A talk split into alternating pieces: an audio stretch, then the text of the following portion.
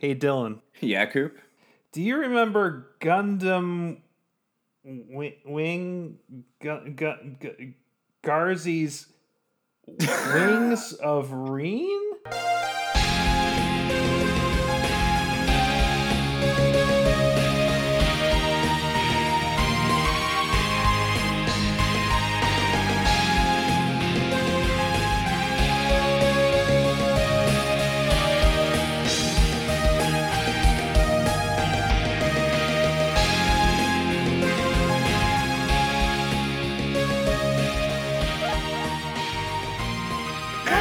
Fuck are you talking about? I, I think I think we might need to call it Toministon. Hello, everybody. Welcome back to you. Do you remember, dude? Do you remember Macross? Okay, this time we're talking. It's- we're, we're very far away from Shoji Kawamori, Macross, any of that. We're in a whole nother dimension, baby. Yep, no, well, we talk about Tomino bullshit enough, anyways. So let's let's Yeah, let's be honest here. Half of those uh, Macross Plus episodes were us gushing over Turn A. Okay, Like, okay, but we've never been to Byston Well before. This is true. This is true.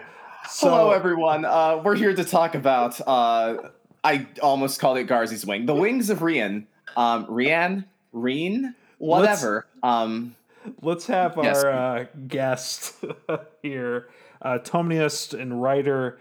Dude knows his shit about uh, stuff by done by a quirky old Japanese man, Mr. Russell Latshaw. Thank you for joining us today.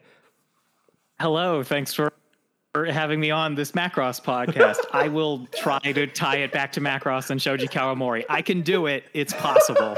oh, absolutely no need. We go on uh, Tomino digressions all the fucking time. This is this is a graduated uh, Gundam podcast. we're one. Uh, we're just one layer. I'm, I'm not even gonna say we're one layer deeper in the mecha because we're we're talking about Byston Well. Like Yeah, I haven't mhm. seen Dunbine. You're pretty Wow. far into the dumpster if you're talking about Byston Well. Okay. Right. Okay. All right. So, Russell, I know you've done a couple different things here and there. I first uh, heard of you through um, Steven Hero and the Machinations guys. And then when I was getting ready to record with them when we talked about 13 Sentinels, um, I listened to the episode you did with Steven and I was like, just to get a feel for it, like, this dude is cool. I should do something with him eventually.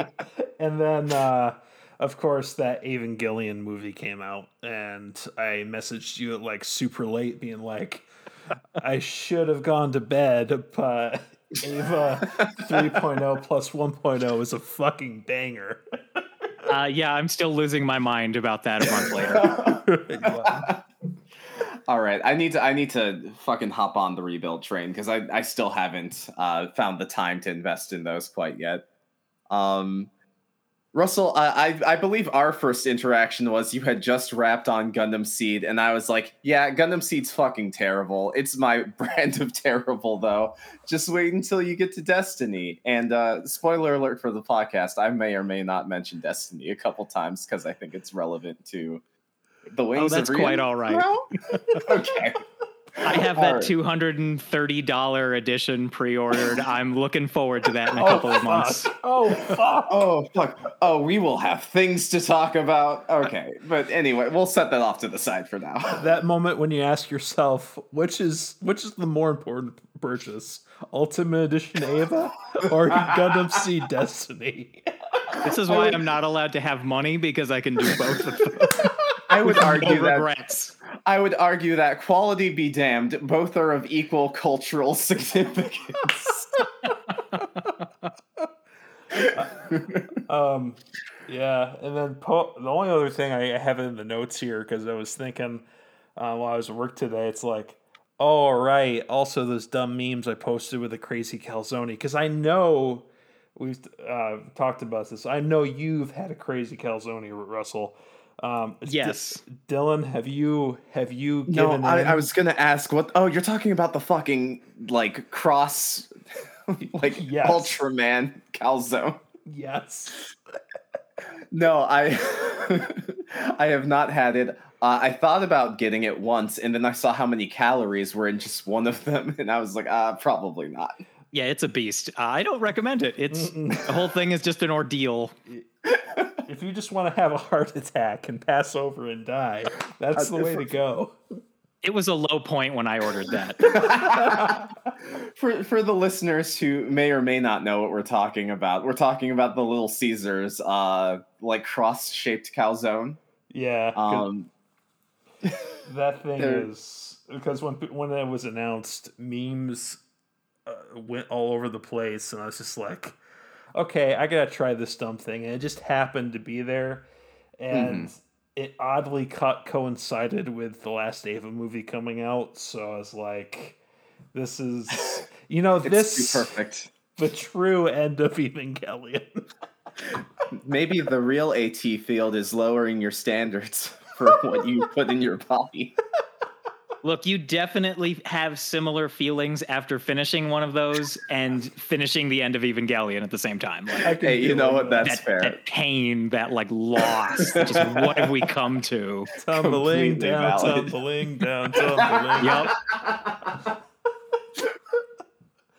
But anyway, Yeah. um, let's let's let's talk about this thing. Let's uh, dig into the Byston well here. So before we get into this, what I know about the wings of Reen, and we're gonna, I'm pretty sure we're gonna butcher the pronunciation. Actually, uh, before we before we even get into that, I, I have one other question to ask. Have any of us seen Dunbine? I've seen like two episodes of it uh, while my brother was watching it, but beyond that, I, I know next to nothing. Nope. Yes, I've seen it.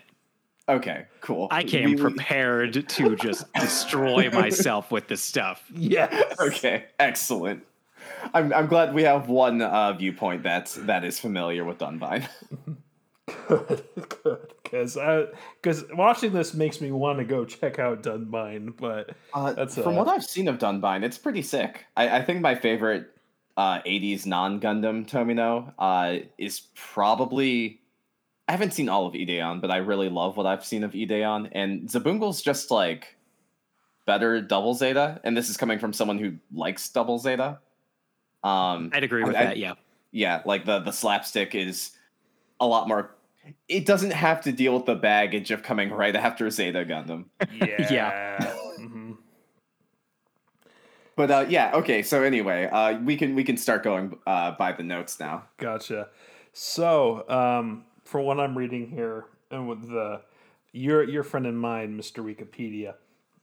So what I'm seeing here is Dunbine uh, originally aired in '83 through '84, and around the time of its airing, um, Tomino wrote a like I think it was like a five issue night, light novel series originally of the Wings of Rion that were that he was doing at the same time, alternate story to what's going on.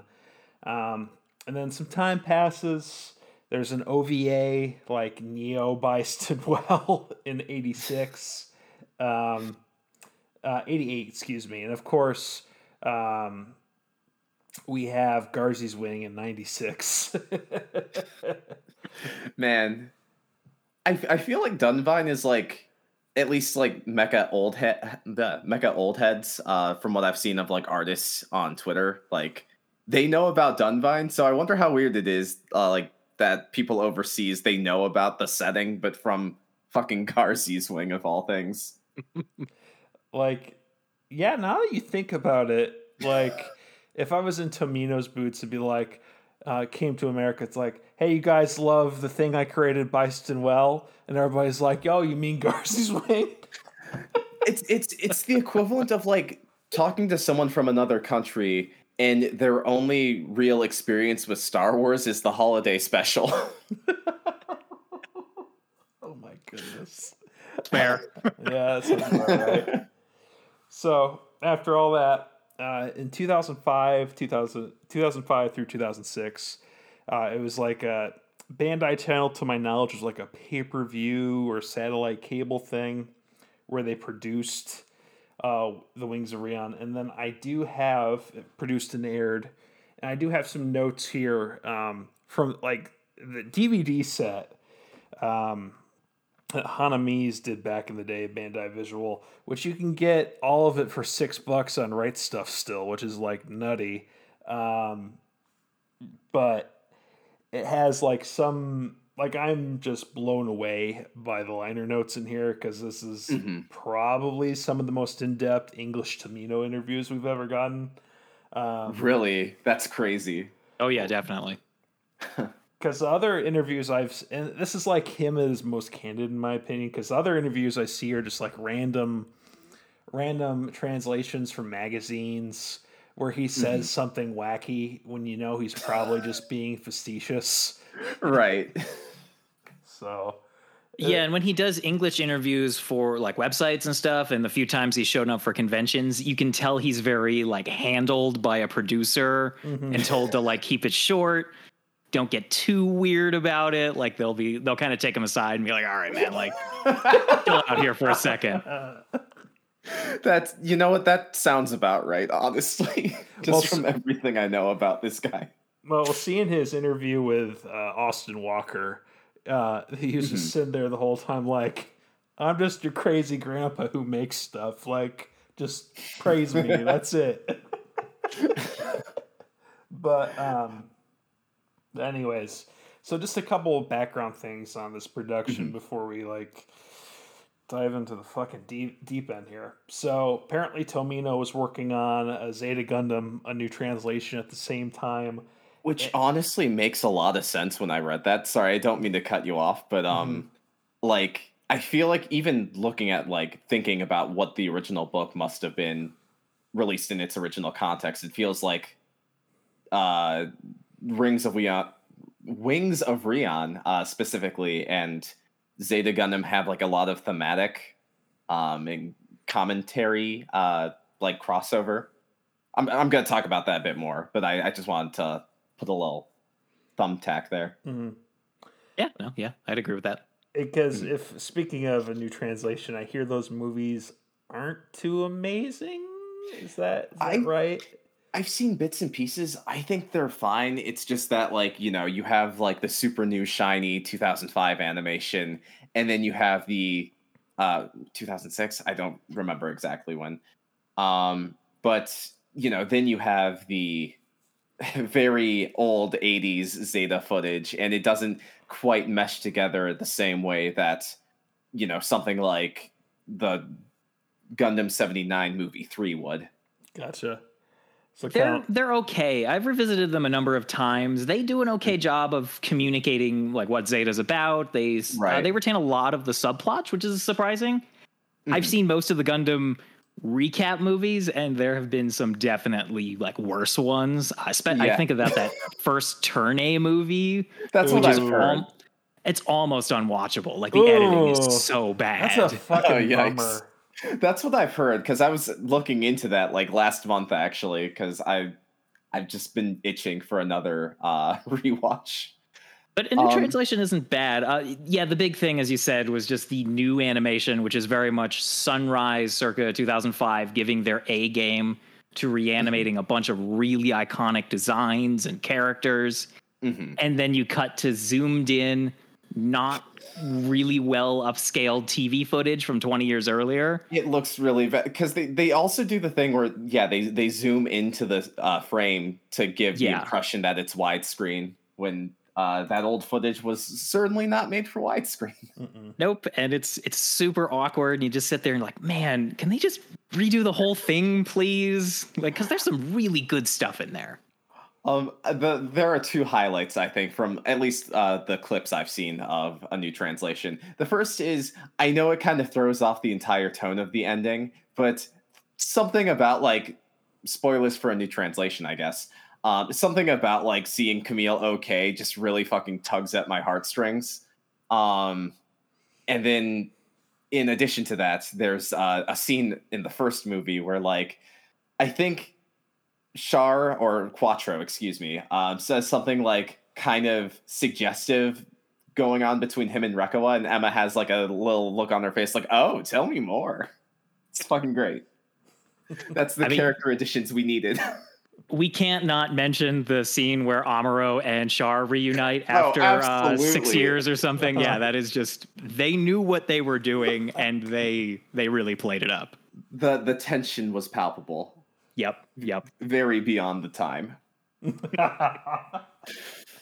um, but yeah, cool. Um, so just going further here, uh, something I really noticed in watching this, and then you see in his other works, which I imagine this probably pops in, probably to new translation too.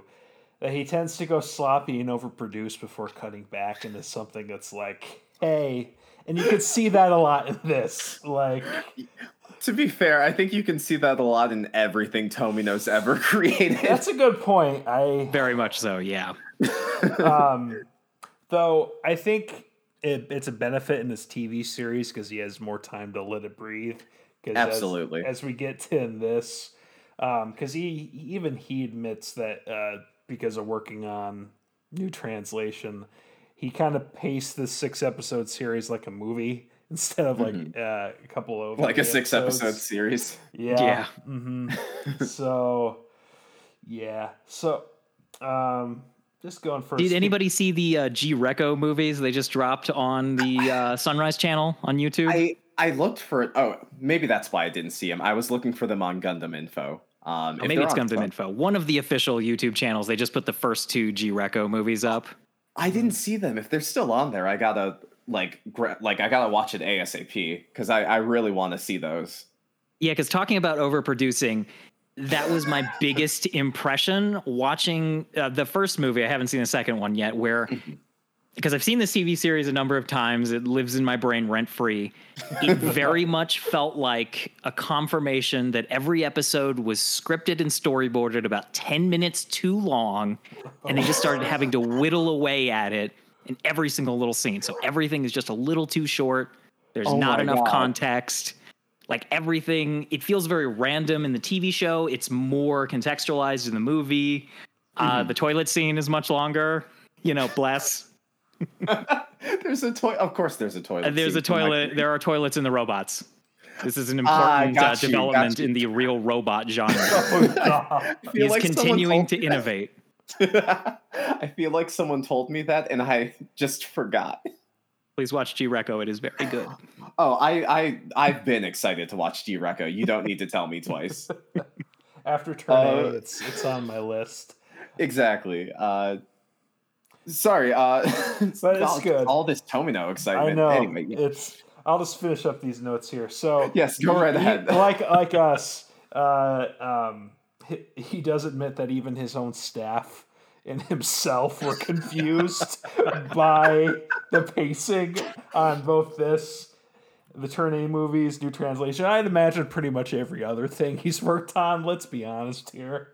yeah Like, yeah um, but yeah, so just going past really here. But what I, what I thought was kind of cool, um, he mentions in the set in, in line notes for set two that he was like, you know, I normally wouldn't uh, do this, but these um, kids came up to me and were all like, "Hey, we want to do this thing," and he's like, "Okay, I'll listen to the kids. I guess they want the weird."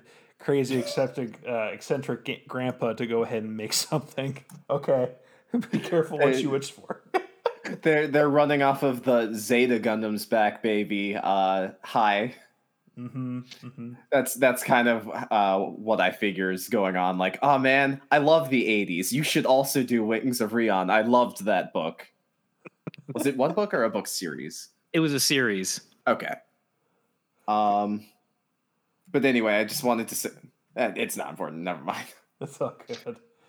But boy, um, but yeah, it, it just a lot of the notes here are just like those liner notes are like just peak Tomino things. He's like, I'm just gonna tell the story through the actions. I don't give a shit about dialogue, which is something I really liked about Turn A, and um, what I've seen of Zeta, which I haven't finished, which I should. But you know, you know, It is very action heavy.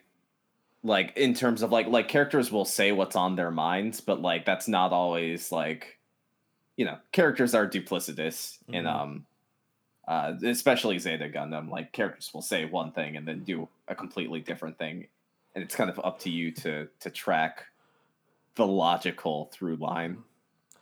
Well, I got hit with the. Oh, sorry, I didn't mean to interrupt. Oh, go ahead. Go ahead, Russell. Um, a long time ago, I got hit with the lightning bolt idea that watching a Tomino show, just just about any one, I think it applies to, you can never be sure who's lying. Like it's just it came to me and it's stuck with me for probably a decade now. Where you're just sitting there like, is that what that person really means to do? Exactly. like uh Char's counterattack is basically that's the entire premise is like do any of us really know Char? and like they're always just like they'll say one thing they'll do a bunch of other things and then two episodes later it'll be like actually i'm doing this. I'm never going to comment on my previous actions. This is just what i'm about. This is my life story. Exactly. like wait what? No were you lying? you thought you knew me, bitch, I lied. Yeah, exactly. it's just it, it's constant um I I personally think of um Beltorchika in um Zeta Gundam for whatever reason like she was the first character that really where that sentiment really clicked with me where I think she's talking to Amuro about like kind of like well you're a man and I'm a woman and this is how things are um but then you know she'll talk with Mirai and like their conversation has a very different vibe and flow to it where it feels like she's wooing Amuro but she's being more candid with Mirai uh, because she doesn't have to put up that front um, and I think that is that kind of colored um, how I approach Tomino anime, like from then on out. Yeah very much so there's there's so much of that i can think of like a million different examples um one of my favorite is the I guess he's like the sub bad guy of Victory Gundam. What's oh my Mhm. god, it- it- the name I don't blanking. remember any of the character names. I can't help you out, Russell. I'm sorry. The guy that wears the now very topical face mask. Um, he's all about like supporting the bad guy regime. He's like, oh, I'm a feminist. Like it's ruled by women. Like this is cool. Yeah, I'm gonna support it. Awesome. And then by the end, he's just like killing everybody, and it's just like doing all of this completely counterintuitive stuff. And it's like, well, when did this change come about? Or were you lying Chronicle. when you said that? Like, Chronicle yeah, Asher. Right. And It's like, what what is this character about? Did he have a change of heart and we just didn't see it?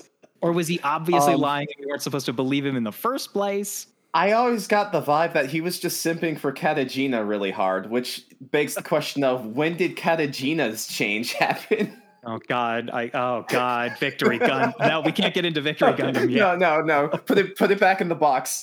Okay. Put it uh, back down in the Byston well, if you will. Um, speaking of that, let's let's let's just break into this nonsense. yeah, Um, let's go ahead. I think we've done enough preamble. yes. so so you you at home know what we're rambling about because that's kind of how the show starts too. But before that, I, I will say that um, at the beginning of the DVD, the Honneamise's logo made me super nostalgic, and that's mostly just because my other set I have that's Honneamise's is the old Gunbuster set Oh yeah. Mm. and boy, and I'm so fucking jelly that you were at that Otakon panel, Russell. Like, holy fuck! Lost my mind at that first shot. Like nobody else had really figured it out. It was just like, ah, it, it's the thing. It's the thing we know nobody thought they would get. Oh my goodness. It's here. It's here. Finally. then the robot pops up and the room just exploded. hmm Magical. I saw um, Lou at Strongest Human um, on Twitter, uh, his video of it, and I'm just like, fuck. yeah. Not The, to the closest thing I can think of is uh, when like Twilight Princess got revealed, and everyone was like, "Oh my god, dark and gritty Zelda!" I have to note that I used the exact same volume when they revealed Giant Robo a couple of years earlier. Because that was right at the top of my like have to have list. Gotcha, gotcha. I I should really watch that considering my foundational bedrock is fucking G Gundam. So that's that's. I don't want to be awful, watch. but I have to come to your house and beat you up and make you watch Giant Robo. Okay. It's very good. I have I I, have the down. feeling that Steven and PMC and Ignis would probably hop in your car to come be- beat me up. we That all just pull probably up like happen. it's time. It's like, We're having an Imagawa party. oh boy. All right, so uh, we're starting off the episode. We're on. I can't really. T- we're on the Air Force base in Japan. Um, those early CG airplanes, which, boy, do I have feelings about Macross CG airplanes.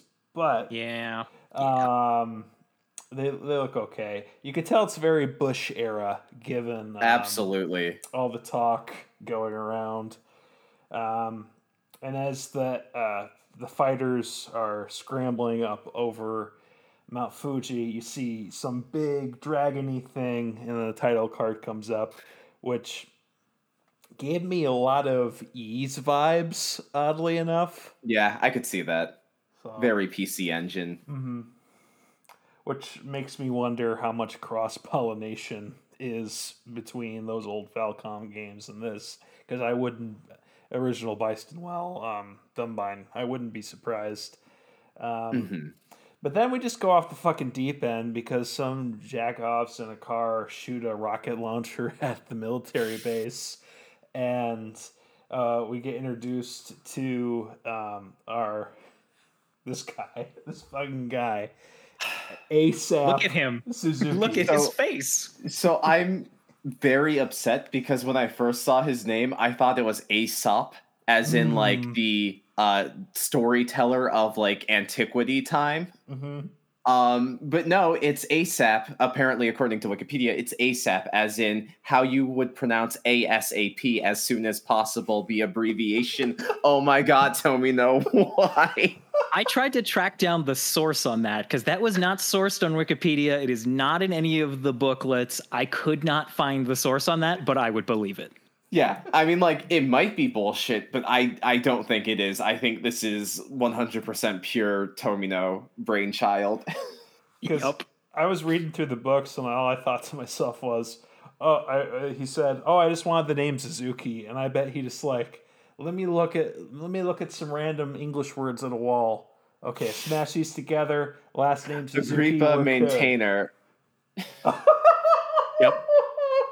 Yeah, just I, I feel like by this era, well, I, this is from '83, so I guess t- yeah, no, Tomino's always been like that. Anyway, continue on with the Mhm, summary. mhm. Um, so ASAP's mom is trying to find him because he's going after his friends who invited him to do the terror. Um, and there's a big chase, a big fuck off American Jeep. And the terror bros are like, fuck those American perils. Like, which is a sentiment I understand because look Mhm. at Okinawa and all the Air Force bases and the Navy bases and the Army bases. They're like, yeah, I get that. Yeah. I get that. That occupation probably don't feel too great. Mm-mm, mm-mm. Um, so ASAP's chasing after him, and then attack helicopters come up, and we find out that his dad's a U.S. Army commander, and then eventually the dude gets Garzey's winged away when a whale ship shows up during the chase. No, he doesn't get Garzey's winged. He gets wings of Riand. Oh boy. Okay, No, but yes, he gets spirited away. No, Yeah. that's a different movie. You understand what I mean. I get you. I get you. Um, wings come flying down and things happen. Um, There is so much shouting in this uh, opening 10 minutes. Um, it is easily the most impenetrable and disorienting few minutes that Tomino has ever put on the screen. We're not at the fairies yet.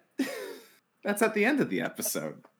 oh That's when it starts to become moderate, a little legible, like a, a tad bit. It's Just true. a, a it teensy bit. It's true. It just completely uh, blindsided me. Um, but anyway, yeah. So uh, yeah, they they get uh, transported to Byston Well.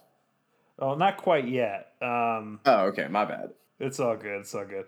But yeah, but like you said, it's like if this was like a longer, t- like the, taking five books and turning it into a six episode show.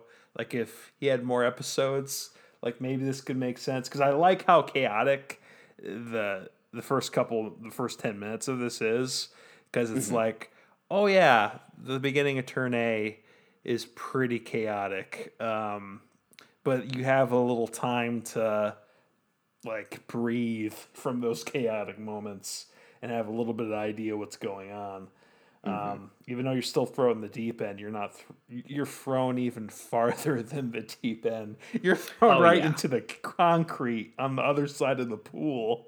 yeah the booklets um he defends these uh very vehemently um about how he he's very much into not starting with a lot of like exposition or anything it's very much just like let's let's get this story going you will pick this up as you go but it turns out throwing a dozen names and settings and uh, then you, the Byston Well stuff comes in and it's like what is happening who are these people Mhm. why are these kids shooting a rocket? Um, you know Mm-hmm. that they're, you know, idealists because they have a Che Guevara poster on their wall. Like that should Yeah. tell you everything, right?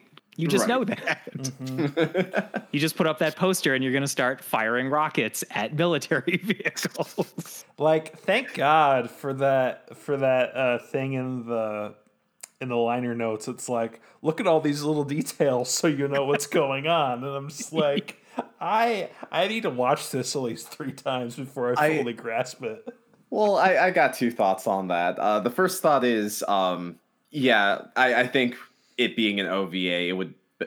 Okay, so it was released as an OVA first, right? Or was it purely on TV? Uh, it was an ONA, an original net animation, one of the earlier ones. Ah, Okay, but It was but released on the Bandai channel. Okay, but it it was released in a format where someone could play it back and rewatch it and not have to worry about missing it or anything. Yeah, I believe these were uh, like buy to download. You would pay. Mm-hmm. I don't know how much the episodes cost. I couldn't find that, but yeah, you would download it because this was before streaming was really possible. Right. And yeah, you would get these episodes. Uh, they released them every, I think, like two months. Was it two, three months? Okay, that's kind of what That I figured. about I think I think if you had two, like, if this was your project, you're like new Tomino anime dropped. I am there. Uh, two months between episodes. All right, time to do my homework and fucking like whatever the opposite of cinema sins is, where instead of like using every inane detail as a mark against it, you're using every inane detail to like build a picture to understand what is even going on. Yeah, that is very much the experience. You are putting together a box of pieces and hoping that something comes out that means something. right again like most um like most tomino anime but i think yeah in in uh in want of you know the runtime that tomino would typically have i think what he does instead is he just crams every scene with like a lot of detail in hopes that like whoever's watching is invested enough to actually like you know do the homework and hmm yeah, fucking decipher the hieroglyphics that is tomino's visual storytelling very much so. Yes. All right. Well, moving on here. Um, the U.S. military is confused as we are by all this, and um, instead of going in, uh, going into the well, um, a princess, uh, Lucas, Lycus. I'm just gonna go with Lucas. it, it sounded like they were saying Luku, um, but like that's not how it, the name was spelled. So I I don't know. It's it's another one of those uh, examples. I'm just gonna say Lou and call it good. Um, okay, works for me. So she pops up um, with some magic boots that are the they're they're the rings of Reen. They're the MacGuffin. Haha. Apparently, she shouldn't use them, according to an old buff dude. Um, and people know what everybody's saying because magical translators and all that stuff. Mhm. Um, and apparently, the kingdom the princess is from is clashing with the old dude. Um, oh, I said it already. Classic. A lot of going on with little context.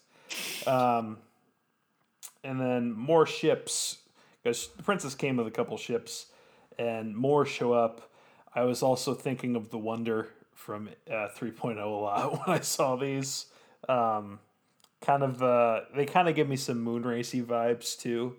I, I, Mhm, I definitely. Um, Um, actually, as I was watching it, I was thinking of I've been playing a lot of cave shmups, so like very Mushihime Sama Espgaluda. Um, th- those were the vibes I was getting, and I'll post some concept artwork so you guys know what I'm talking about. I can I can see that, especially when we get to the aura bat- battlers. Um, Exactly. Because boy, um, so one of the ship beaches, um, the princess is like, "Yo, hey ASAP, you got to help me ASAP. Like, come on." Um, yeah, uh, I know, I know. Um, and then the ships fire off cannonballs, and our battlers are getting ready to go. And the old uh, buff dude is confused by the raptors flying up in the sky, and they shoot down an Apache. And Princess is like, "Hey, don't use the cannon," but it gets fired anyways. It's like this fireball that splits and scorches everything it touches. In this case, like a bridge in the surrounding area. And through this, I learned that the aura battlers are living things, and I thought to myself why while looking at this, let's look at this art here real quick. Ah, yeah, uh huh, mm-hmm, Mhm. mm-hmm. That's uh huh, mm-hmm. um, but before seeing that art, um, yeah, those those beetles are very very bison. Um, but speaking of that, our battlers being little uh, living things, I thought to myself, oh, when Tomino first saw Evangelion, he was probably like, "That's a live that Eva Unit One's a little living thing, and it's purple and green. Hmm, what what mecha have I done that's a living thing and purple and green? Hmm, hmm. Maybe I Yeah. should crush Evangelion. To- Tomino would have sour grapes over that, definitely. of course he would. We're ignoring that we have to call the Aura Battlers the boys. That is a very important piece of information that comes in here. Is it? Uh, oh, oh, oh They're yeah. the boys. of course they are. They got to be Why hosed wouldn't you? down, and you got to keep track of their complexion, as you do with all boys. right, naturally. Oh, like little details like that. I'm just like, what? What? You're gonna give them? I love it. You gotta give them paste. Okay. Okay. listen, listen, Yoshiyuki. Coop. It's it's just like Macross Seven. Uh, you sometimes you gotta just vibe with it. you gotta just go with the flow. You have a good point. You have a very good point. Yeah, Um, there's no point in stopping and questioning because it's just going to keep going, and it's not going Right. to care about any of your to stop. questions. Mhm. Tomino doesn't care about your feelings, Sophie. Oh my god. no, but like, yeah, hmm I I th- I think it's like if you're asking questions, I would even argue that Tomino is confident that he's done his job well. Because I, I think he cares more about making you ask questions about what's going on than he does actually explaining what's going on. that sounds about right. Yeah. Mm-hmm. Mm-hmm. Yeah. I think he uses that in a way. He uses that purposefully to kind of draw you into the setting Mhm. and get you trying to think about it. He obviously goes too far because most of the time he's just like, "Wait, what? Huh? Oh, we've already moved on."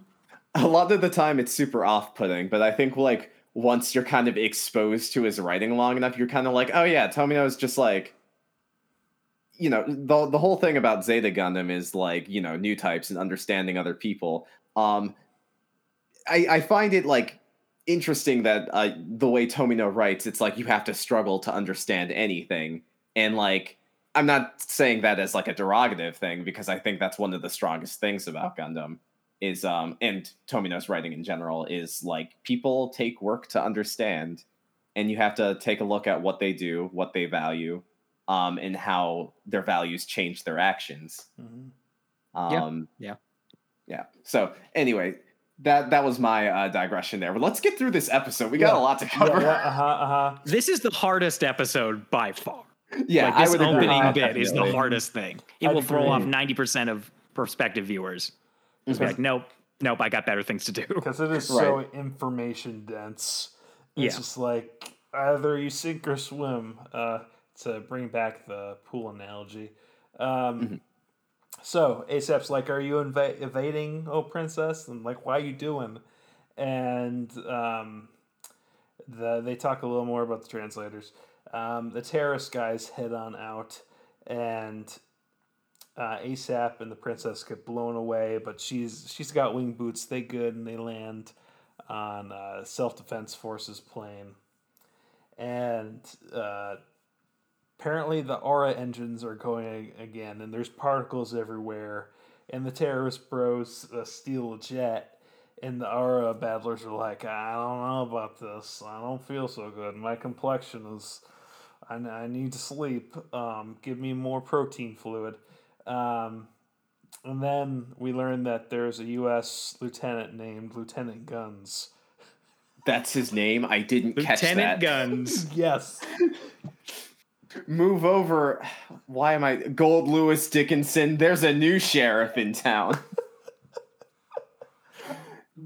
You know, How is is Lieutenant Guns even Like, in the show? if you ask me what is the most American name for a character in anime, um, I, I think the answer would now be Lieutenant Guns because I I was unaware of that name prior to this recording. I like to think that Lieutenant is actually his first name and not a ranking. That's great. That's great. But anyway, Uh, all right. So, um, Princess goes on about, hey, we got brought up here because things are kind of fucked up back in the well. Um, and yo, so uh, the aura uh, that comes out of the boots takes things out, ships out, and it overplane overpowers folks once a plane hits it. And then there's a seaweed baby kaleidoscope acid trip. Um, Yeah. That that was the moment I was like, "Oh, I'm in. This is Tomino." Look, this wasn't my first trip down the Aura roads. It was just like, ah, a familiar scene. Oh, okay. So th- this has been established before. This is a, oh, this, is, a very known much a quantity. thing. Yeah. Okay. Oh boy. Yeah. Um. I I wasn't think. I don't know what I was thinking of exactly. Like I kind of got like flashes of the ending to be invoked. Um. Hmm. And I was like, all right. Yeah. No, we're here. We're doing it. so um. Yeah. Uh, that was episode one. How far? How long have we been recording? Forty-five minutes. Um, but that's okay. Um, I before we move on to episode two, and hopefully we'll we'll get through these future episodes a little quicker. Um, I, I did want to talk about like the the kind of Bush era vibes. Um, this first episode in particular has, um, because Oh, yeah. I I think it is interesting that like you know this is a book or based on a book series that was from 1983, and it felt honestly like judging from like uh Tomino's other works it felt like it you know it had like a basis in current then current uh societal um tensions and uh relate like international relationships. Here uh that element of it gets kind of obscured but like there's a stronger um look at I, I guess sorry I, I know i'm rambling right now but I, I think what's interesting is the the way they're kind of bringing back this story and how i feel like it kind of side eyes the bush administration in the same way that like gundam seed destiny side eyes the bush administration um which is also conveniently the most interesting thing about gundam seed destiny.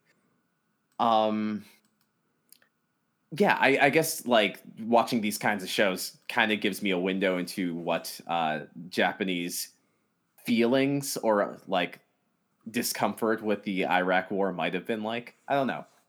I, I guess i just wanted to shoot that into the ether and see if anyone else had like any thoughts on that I do. Uh, I could go on a little tangent here, but I don't want to interrupt Coop if he has anything to say. Oh, go ahead. Go ahead. yeah i Uh, want to yeah. hear this that was my first note was like hello post 9-11 geopolitics because yeah the Mhm. first the beginning of it is just the american naval commanders talking about america asserting itself on the world again uh, yeah very much so uh, so th- i did some background on this to kind of contextualize where this is coming from so he wrote those Okay. novels uh, so he serialized that for three years uh, in the what was it? Uh, Yasei Jidai. I'm sure I'm butchering it. Uh, magazine translates to Wild Age. It was a fiction magazine. Uh, famously, it ran the last complete arc of Tezuka's Phoenix before he died. Ooh. Um, and the staff approached him wanting to do a story for Bandai Channel, and it was like, all right, let's do Wings of Reen. But one of the thoughts from the staff, I would guess producers, was like, all right, we can't just do it as it was. It's got to be modernized. Okay. It, ha- it has to kind of represent the world as it is now. Um, Dunbine is big into Cold War tensions. It's, yes, uh, I do remember that. it's Um, all it- about, the like, um, Yeah, sorry, go ahead. It's uh, it's all about the uh, when they bring the aura battlers and the technology of Byston Well into the uh, into Upper Earth. They very much take the position of like nuclear weapons and stuff, and then it just becomes about countries just blowing each other up. Uh, Russia factors in heavily. I don't know how much of that was in Reen because Reen was used. Reen started before Dunbine, but not long not long before. And so they're like, all right, let's let's do a thing, but it's got to have robots. Originally, Reen did not have robots. It was just a fantasy thing with swords and shields and stuff. You know what? That makes sense because I was kind of like, it felt like the aura battlers were a little out of place when I was watching this. Yeah, and Like- that's why Garzey's Wing doesn't have any mention of the robots because he wanted to go back to the original ideas for Byston Well and not do the marketing robot stuff. Got you. Gotcha. And story wise, as I understand it, based on notes and the official website, it wasn't. Aesop is a new character, and the story mostly focused on Sakomizu. And it was about him going to Byston Well and fighting the wars and stuff and becoming a holy warrior, which is very, very similar to Dunbine with uh, Sho Zama, which Tomino apparently hates that guy, which is great. So in a way, this is both a remake of kind of the ideas of Dunbine and a sort of sequel to the idea of it, which is Huh. kind of neat.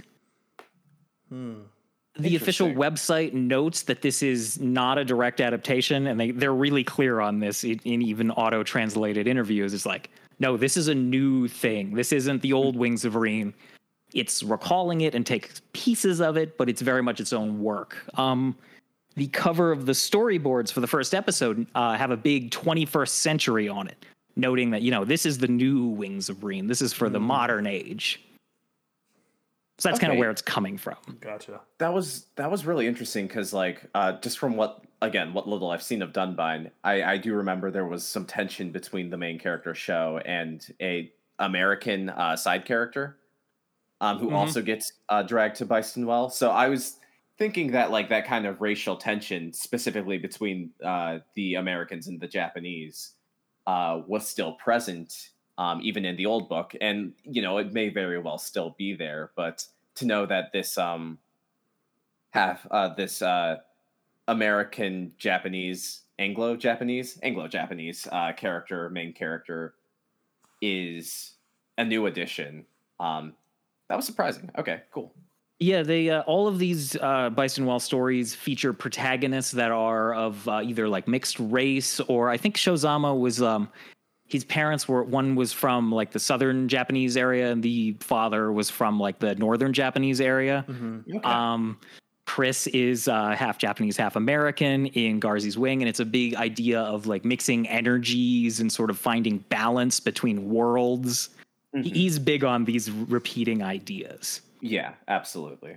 Uh, they say in the character, one, I think the character designer talks about how they initially um, toyed with the idea of making uh, Aesop uh, half black.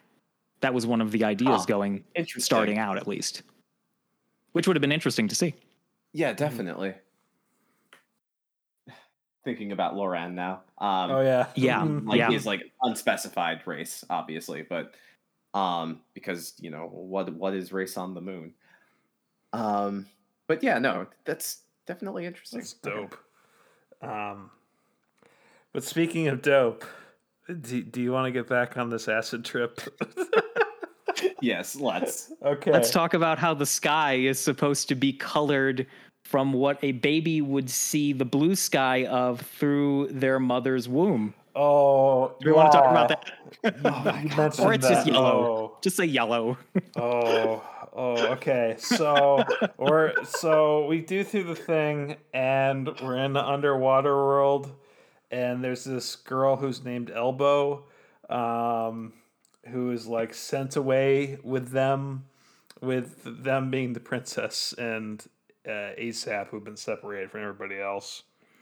Um, deeper in the well, the king Sakumi, Sakamizu um, sees the ships coming back. Um, the old guy who we talked about earlier, the buff dude, wants to send out Ara, Ara battlers.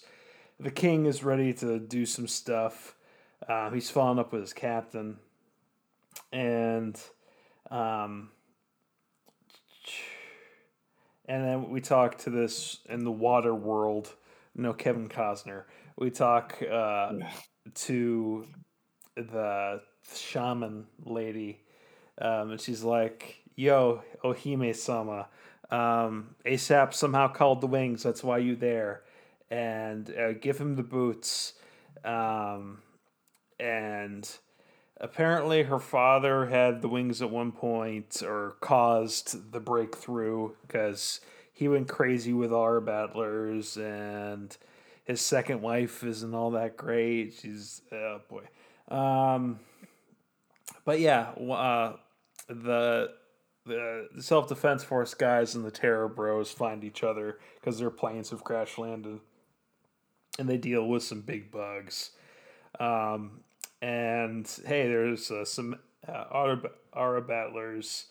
Okay, okay, and then and, and then we get to this. Um, so there's they go. Uh, this is back with ASAP and the princess. They're walking through a field of flowers, um, and these are the souls of aborted and miscarried babies being reborn. Boy, boy. Okay, okay, okay, Yoshiyuki. Okay, it's Constanga Hill or Constanga. I always Something get that wrong, that. but that's a recurring location in these Oh. And you oh. just, of course, remember you remember it because they're like, "Oh, this is where the aborted babies come from." Like what? Oh yeah, and then they course. just keep walking. It's like, oh, just that little detail. Don't worry about it. it's, it's, whatever. Just it's not even important. Yeah. Mm-hmm, mm-hmm. Um, but from there, um, they uh, elbow and the couple jump into a vortex, and they get to the common land where the king is there. Um, they uh, I'm just gonna call it Garzey's wing on in because it's it's easy to verbatize. Um, they wing on in. Uh, new mom is not happy, and the king's like, I don't know. Um, and she's like, uh, the princess like, yo, you're this isn't good. And somebody and he's like, well, I can give you execution for this bureau verse. And it's like, what? This dude's your father? Um, the king, the king just wants to do some fighting, and uh, he wants to see if ASAP is the holy warrior he could use. Um, but going back to the rebellion, the old man, they can't get the their ABs fast enough ready to go. They're doing snick it, uh, snaking and going around through the grass and whatever.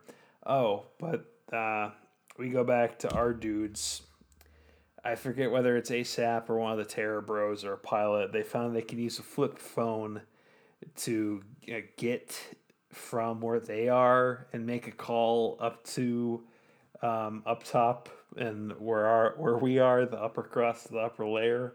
So yeah, um, but they get locked up and all trapped, um, and then Elbow shows up to save our couple, and then they escape on the balcony and use a fishing line to get down. And they find a hangar of aura battlers and the king heads out so they jack one. Um, he has big aura power um, and the old guy gets stuff. The old guy fights the king. Uh, the raptor takes out some swords because there's a plane there. And um, and ASAP and the princess hop into a new aura battler, uh, later called Nanajin, and um, we also find out the king wants to take out the opposition forces, and then the U.S. and then Japan, and uh, yeah, so and he's like, "Yo, you two get together and take over my kingdom." Um, and then after like beating up ASAP a little bit in his very black and very evil. Um, Okanara battler. He judo throws him's like, okay, you're good to go. You're you're with me now, uh, ASAP. And the princess is separated because she's got some shoes.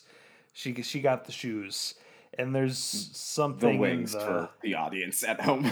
yeah. Mm-hmm. The, this the wa- the way I just described is how it's presented in the show. So you yeah, know. uh, I was. Yeah, this to is a be like- chronological presentation of these events. Mhm, yeah, mhm. and I'm, I'm listening to them, and I'm like, I I don't have anything to add because yeah, no, this is just Uh-huh. kind of what. Yep. um, I guess like let's try to break this episode down into like the most important takeaways. Um, uh, Lou, Lou, Lou. Lou I'm Q. gonna Let's just go with Lou. Lucas? Lucas. I don't know. Yeah. I don't know. It's hard. It's a made up word. Right. He talks in the Um, interviews. It just sounds cool, so he goes with it. that sounds Naturally. right. Uh, yeah. So uh, Lou's father is. They, they do establish that he's he was from uh you know Japan during Mhm. the World War II, um, or I guess the Pacific War, Mhm. and yeah. Uh, honestly, isn't there like a machine called the Gim Ginghams, or like you know like a syllable or two away from Ging Gingham? Yeah, it's the name of I think some of the uh, Aura Battlers. I think it's like one of the models. Mhm. I should look that up. I have the book here, but yeah, I think that's one of the models. They never explain that. They just like, where are the Ging Ginghams? It's like what? Huh? Yeah, But they say it enough times where it's like, okay, I, I think this is a robot. it's it's kind of what I figured. I thought that was an interesting name to use because uh, Gim Gingham and uh, Lou's father, who I am drawing a blank on what his name is, even though it was it's in the notes. I think Um. maybe not. Don't worry about Sakomizu. it. Yep. Sakumizu, thank you. Um, they're very similar characters, um, Mhm. at least like in how they represent the samurai archetype, um, and Japanese, or I guess I should say like, um, maybe not necessarily Japanese, but like you know this nationalistic uh, view of like warrior spirit. Um, they they both kind of have that parallel, and I don't know. I, I think it's interesting that Tomino brought that idea back in a more explicit context, uh, relating to Japan's own nationalism, um, in a controversial era of that time. No, yeah, That's- that's a that's a good point. Both of those characters, uh, the turn A antagonist and the uh, Sakomizu, they both can't can't express anything other than a desire for war and Right. violence, and just like no idea of progress comes without blowing stuff up, basically. Absolutely. And in turn A, uh, not Ging Gingham himself, like he's kind of just a terrifying, power hungry warmonger. Um, but his his team are uh, kind of portrayed as like children and buffoons. Um, but he like here, I guess like Tomino's got to because this is like the main antagonist. Um, and also apparently the protagonist of the the books i learned like what 20 minutes ago Yep. um I, I he he definitely gives this character a i would say a lot more nuance. Um and i i think it is interesting to kind of see where his story ends even if the emotional through line isn't necessarily as clear as it could be. Mm-mm. but we'll we'll cross that bridge or go through that stream. What what did they call them we'll, we'll get there when we get there.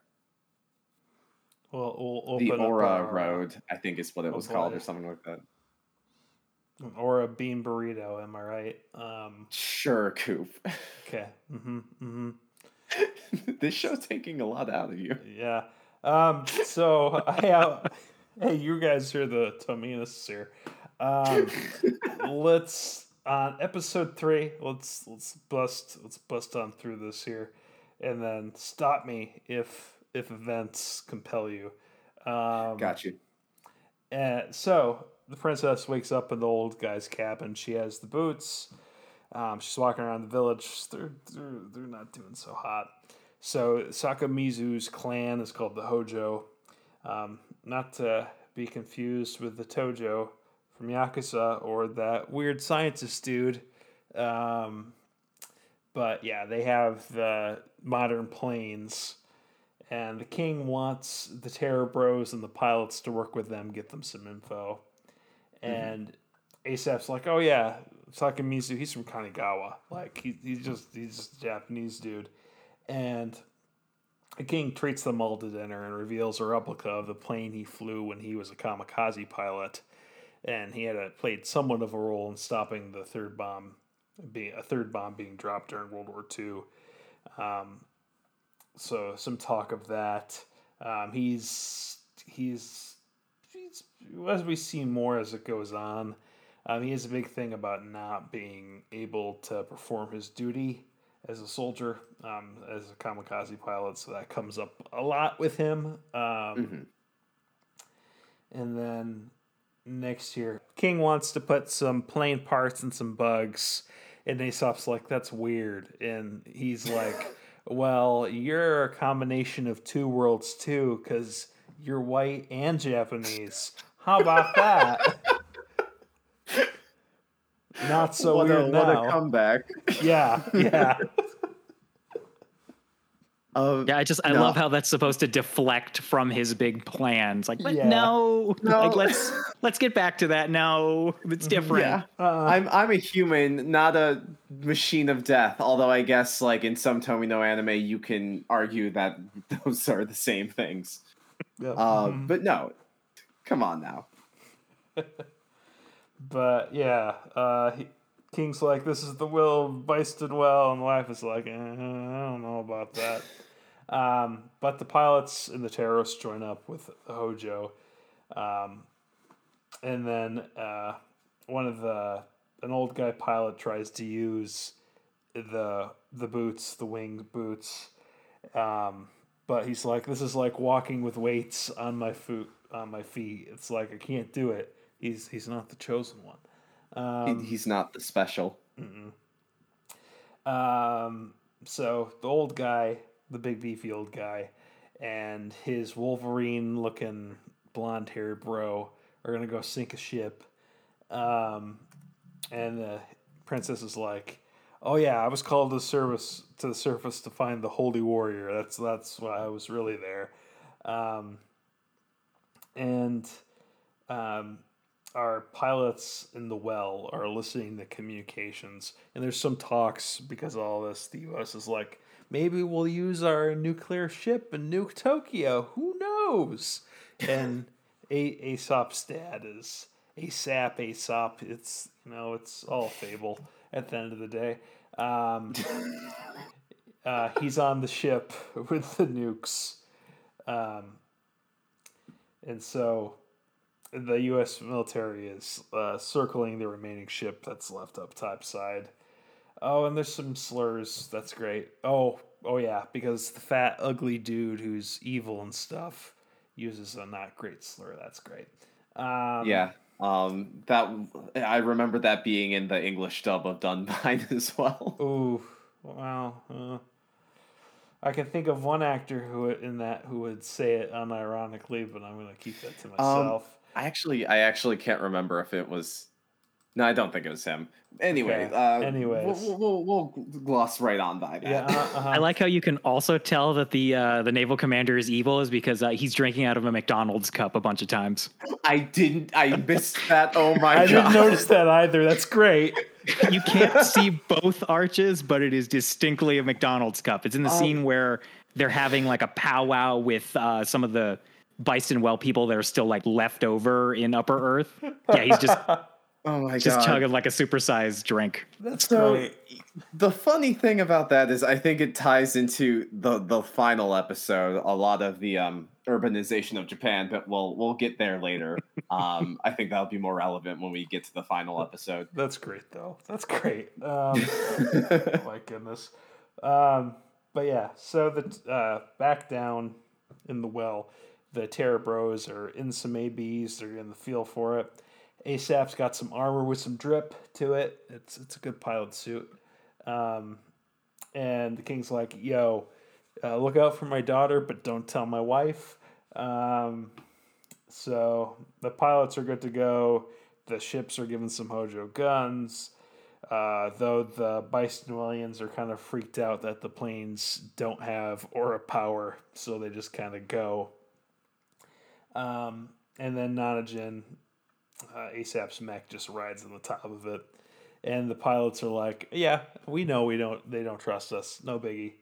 So uh, the princess makes it clear the old guy, her dad, wants to uh, fight the U.S. and get back as a result of the war for what happened. Um, and old guy's like, yeah, that sounds like stuff that's happened here. You know, it's like, anyway. Um, Also, Coop, you can you can keep referring to him as old guy, but it was gonna bother me because I couldn't remember what his name was, so I looked it up. It is Amalgam Rudol. Anyway, continue the subject. I didn't even just wanted bother to- trying to pronounce that one because I knew I would butcher it. I thought honestly when I saw that name on screen, I honestly thought that it was the name of a ship. I'm like, I wouldn't blame you. it's like what? Um, but yeah, so the king has only really set up the Hojo in the country and all that to get back up top. Speaking of up top, um, the Hojo, some of the le- leftover people have talked, and the residency's been set up for there. And oh, the ABs are getting stronger up there for some reason, and the rebels are setting up a ruse to get into the castle. The old guy gets beat up pretty fast by the terror dudes, and ASAP goes after the princess. And the old guy gets cut up pretty good. And the two, our couple gets back together, but he's like, I don't really want to fight. I just want to find you. And the old guy gets like a true. Tomino protagonist. Mm-hmm. Mm-hmm. So that that things happen in this show. That's all I can tell you. yeah, um, this is kind of where uh the show was starting to lose me. Um, episode like up through episode three, I think I was following it pretty consistently. Um, yeah, uh, or up up the first two episodes, I was following it pretty consistently. The third episode uh, was kind of hit and miss, and then by episode four, I think is kind of when I was like, uh, hmm, okay, uh, I wish I had the time to go through this episode maybe three or four more times, but you Hmm. know, we I can only do so much. I get you. This uh, middle volume with uh, episodes what three and four, uh, that's where it kind of sets into. It's not crazy enough to be like laugh out loud funny. It's just a lot of information, and it's kind of settling into like the middle section of like a TV show where it's just like, ah, we got to Yeah. do some battles, we got to push these pieces closer together, but nothing. It's, it's formalities that are getting us to the climax more than anything yeah, else. Yeah. it's a lot of that. So it's easy to kind of just kind of glaze over a lot of this. Mm. Yeah, that's that's kind of where I was at, unfortunately. Um, but yeah, I, I don't think I really have much to say uh, Mhm. about this episode that I haven't already said with the the previous ones. Because it Um, honestly, it doesn't pick up till like the very end of episode four. Let's be honest here. You're Um, not wrong. Yeah. So I'll just let's let's just spark notes this bitch. Um, Yeah, go right ahead. So old guy gets beat up, and they force a surrender seal out of his blood by the wife. Um, so yeah, it's the, the, the yeah fake surrender. Um, and the Hojo want to get up top without using the wings. And ASAP is taken to go see the princess with evil wife, and princess is like, "Hey, don't don't talk to her. She she she not good." Um, and the first the people in Waterworld, uh, elbows people get uh, rounded up by the Hojo and thrown onto a plane. Uh, the kings are like, uh, do whatever at the surface with my daughter. Also, ASAP, um, you're going to go on this mission with the, the boots. I wear the boots. And the general is noticing that the queen's been a little too friendly. Um, and yeah, so that's I'm gonna cut that part because I'm like well, the when when you're reading Tomino notes and you're going, what was I even saying with this? um, so the I I feel like we also threw you in the deep end because what what were your other uh, exposures besides Turn A? Like you saw a little bit of Zeta, and I want to say that's it, the trilogy and and the trilogy. Okay. Oh shit! yeah, so you're not. I, I feel like watching a Tomino anime is like learning a language. you This uh, is get- hard mode of that language. Like this is the Yeah. final Yeah, exam for that. Absolutely. We, we we threw you into the final level um of the game while you're still trying to learn the momentum of a running jump. Mm-hmm. Mm-hmm. Though, you know, despite that, what I do dig is even though this is incomprehensible at parts just for me, it's like at least Tomino is like, I'm just an old old dude who's just gonna make weird shit. And Right, like, I- I've already appreciate peaked. that. Yeah. Yeah. Like There is something very nice about like being like, yeah, I peaked, whatever, time to have fun. yeah. Mm-hmm. Mm-hmm. Especially, um, d- d- just just you wait. Now that uh, the last Evangelion's over, uh, Anno's next movies are just gonna be his Wings of Rean. well, I I feel like Ultraman's going to be. We'll see what Ultraman. Like I, I I can't be presumptuous. I have no clue uh, what Anno's Ultraman's going to be like. I'm so excited for that and his Mm, Kamen I- Rider. Yeah. yeah. No. Oh, I forgot he was doing Kamen Rider too. Shin oh Kamen my Rider? god. Fuck Everything is. Shin forever. Yep. All right. Sorry, Coop. Oh, we're You're really in the you know, but if you if he if he says the word shin, aim for the top. Uh, I might have to book a movie ticket to Japan if it isn't world uh, worldwide. Like that might that just might have to happen. that would be the pinnacle. Um, hmm Um, but speaking of aiming for the top here, um, um, using the power of the end of Evangelion and all the hate, uh, specifically the TV TV ending, the king wants to use hate to juice the aura power so he can get back up top. And then some dude makes some line about how sex is war and something about his wife. I don't know. I Uh, think it's a commentary. Like this is completely me just spitballing, but I think it's a commentary on um, the double life American soldiers kind of led, where you know uh, you look at mhm. um, ASAP's, um, you look at his parentage, and uh, we learn later that his father uh, divorced his American wife because he fell in love in Japan. Um, yeah, he's an affair baby. yeah. Mhm. Um, but you know that's actually a surprisingly um, sensitive uh, thing for a Tomino pilot's father to do. Mhm.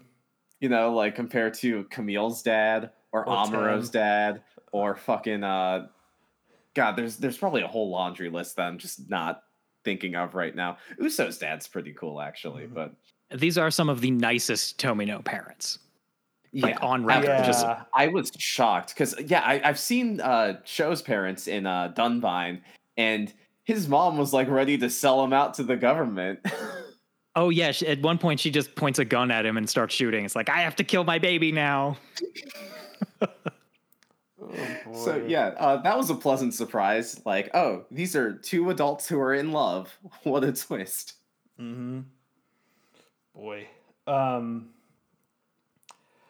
All right. So Yeah, we're on a blonde Wolverine. Sorry, There we go. You're good. It's all good. Um. So that dude, the the blonde, spiky haired dude who was working with the old dude, he gets a surrender doc. Um. And some something about how all the ships being made hurt a lot of people, uh, which I don't doubt. And Aesop's like, "Yo, is the piece of purifying Hojo doing this? Is it worth all this?" And um, he opens the hidden order from the king after they do a thing because they were gonna attack while the the ship, the plane filled with all the elbow people were on it. Elbow people, um, the Ferrarios, I think, um, were on I it I think that's what they're called. and then they stop they stop it um and then It's my favorite car-based cereal. mm good um that's that's campbell's soup oh my goodness um so they end up letting the ferraris go while dodging fireballs it is cool that aesop do, uh, does split a fireball in half to protect the, the plane, and he's he ends up throwing the commander dudes at their ships, which is a fun touch. I do enjoy that. And then the um, one of the captains for um, the Hojo is like, "I'm gonna kill," and um, Sakamizu's like, "Oh, make make my just." Get mad, get mad, get mad, Domon, get mad. Um, because you know he wants he wants the aura to go into super mode so he can get on out of there. ASAP breaks breaks out the princess before taking out another battler, one of the terror guys, I'd imagine. And the Ferrarios are getting involved now because the boots freak out on the king, and the shaman woman Jacoba shows up. It's like, hey, you're a threat to both worlds. Yeah, no. Hey, hey, um, princess, shank him, shank him, stab him now. Um, End it before it's too late. um, and ASAP stops her. Which I, before I go on, um, because I saw Russell post this earlier um, in your thread, rewatch thread, and I noticed this too. The subtitles for just end him or kill him. It's pretty good. It's pretty good. It's pretty good. Yeah, it's just the mushroom headed lady leaning over, like, stab him, girl. That's very good. Excellent. Um, so, but ASAP stops her, and Jacoba's like, "You're an idiot," and he's like, "I'm just a dude. I'm not a holy warrior. What are you talking about?" And so the boots take themselves off the king, and the wings of the Aura Road open once again as both the king and ASAP reach out towards it. And now we get in we get in places. We get in places now. things are happening. Well, I guess things a lot a lot's been happening, but like it feels like the story kind of finds its forward momentum again. Definitely, yeah. Uh, the great part is that because they decided to center this whole thing around these magic shoes, they keep having to have like dramatic cutaways to them, but they're not even like interesting shoes. no, right. So Right. it's they're just, like the king normal- smiles evilly. Look at those shoes. what are those? It, you know, it would have been funny if one of the producers like, "Hey, Tomino, look at this new pair of Jordans I got. Shouldn't those?" he drew, just drew some fucking wings on those Jordans. Somebody makes a remake of this, and they turned them into Jordans. I think I. I don't know if it would be better. It would definitely be more memeable. Uh, hmm. I feel like it would get a little more traction that uh, way. This Um, thing definitely needs a dub. Like it, the time is too late, but if it got a dub like Garzey's Wing at the right time, it would be Exactly. beloved in the same way because the Would- script is as weird. Yeah, I, I think, man, I would love to have seen like people recount their Adult Swim like four in the morning fever dreams of watching this. Yes. oh yeah. Yes. hmm hmm Yeah, just like, yo, you remember that one? Like, it was like Gundam, but they were like bugs, and then like fucking Air Jordans. Like, I don't know, man. Like, There's, there's fairies and there's shoes Fairies and everybody comes shit, like- screaming. there was a samurai, and he was talking about how like Japan had to win the war. Why? Why do I feel like uh, you'd watch this and somebody'd be like, "Is this show real, or did she just get stoned and watch Gundam?" I I I, I feel like w- Wings of Rean would definitely have had like the same kind of weird like cult uh following that Fooly Cooley has, except like Fooly Cooley would probably be a bit more mainstream just because like it relies on vibes more than like you needing to know exactly what's going on Mhm. at any given time. Whereas Yeah. uh, Wings of Rean is uh the opposite where there's a lot going on and you won't have any context for any of it but i guess like by the end of the episode you'll have felt some way about it mm-hmm. And like the best thing is, this is a prestige project. This isn't just something they kicked out the door. Like there is legitimate talent and money and effort being put into this. This is like the Gundam unicorn for Byston Well. for, for 2005 it does not look bad by any means Oh, It looks solid.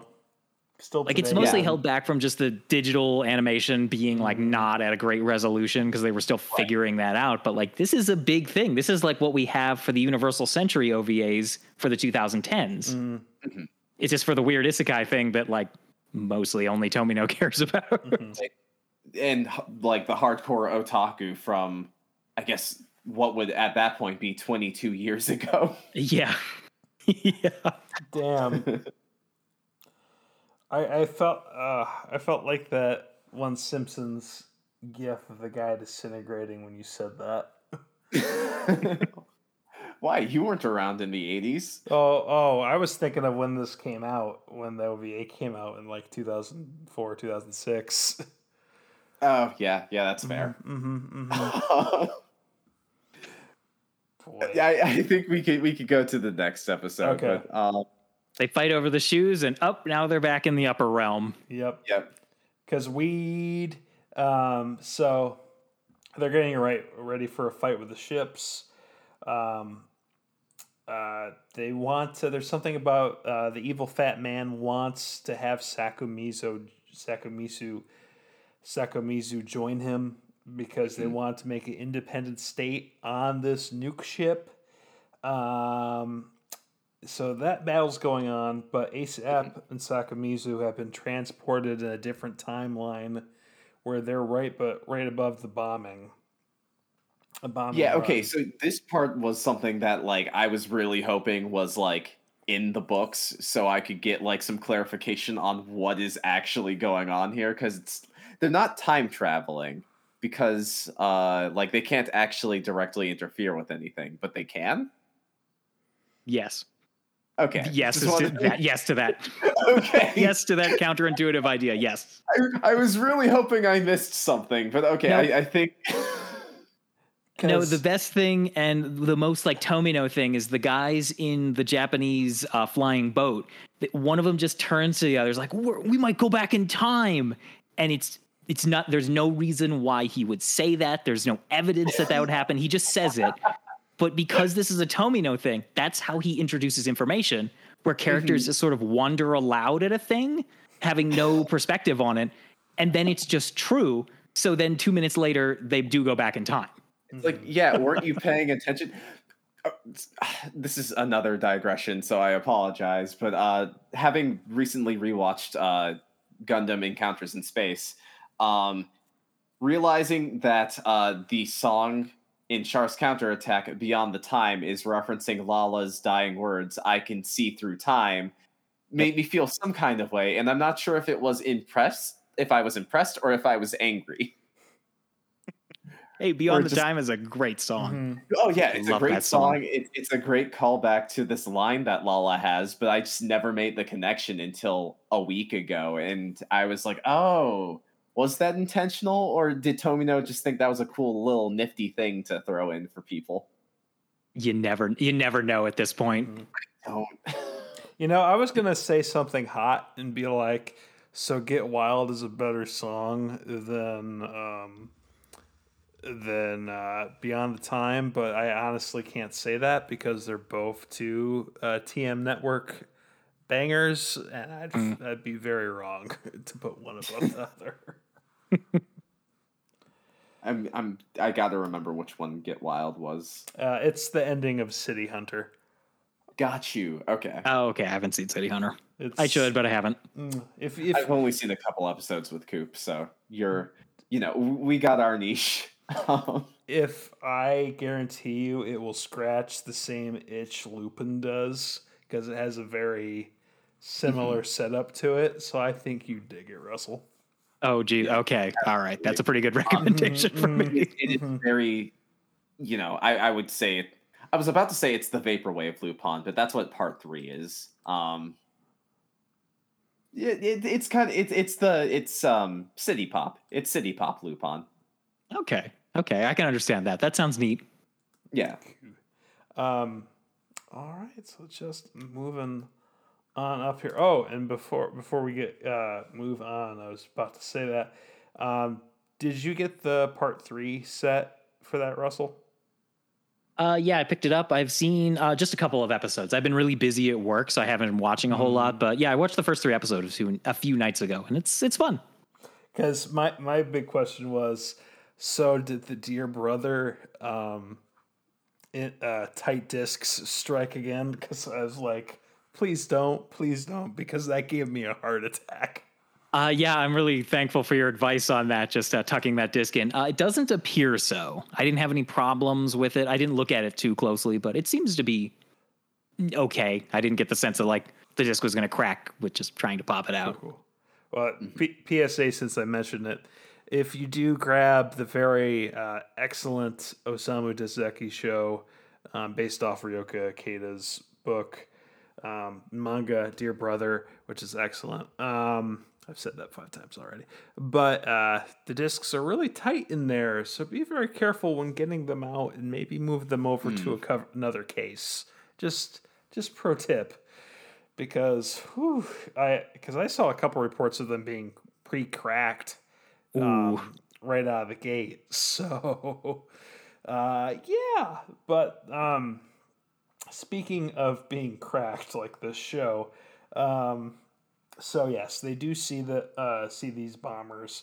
They can't really do anything. Um, and apparently, in our timeline now, and the current timeline, apparently Lieutenant Guns is going to show up and do some stuff, even though we never see him. So, okay.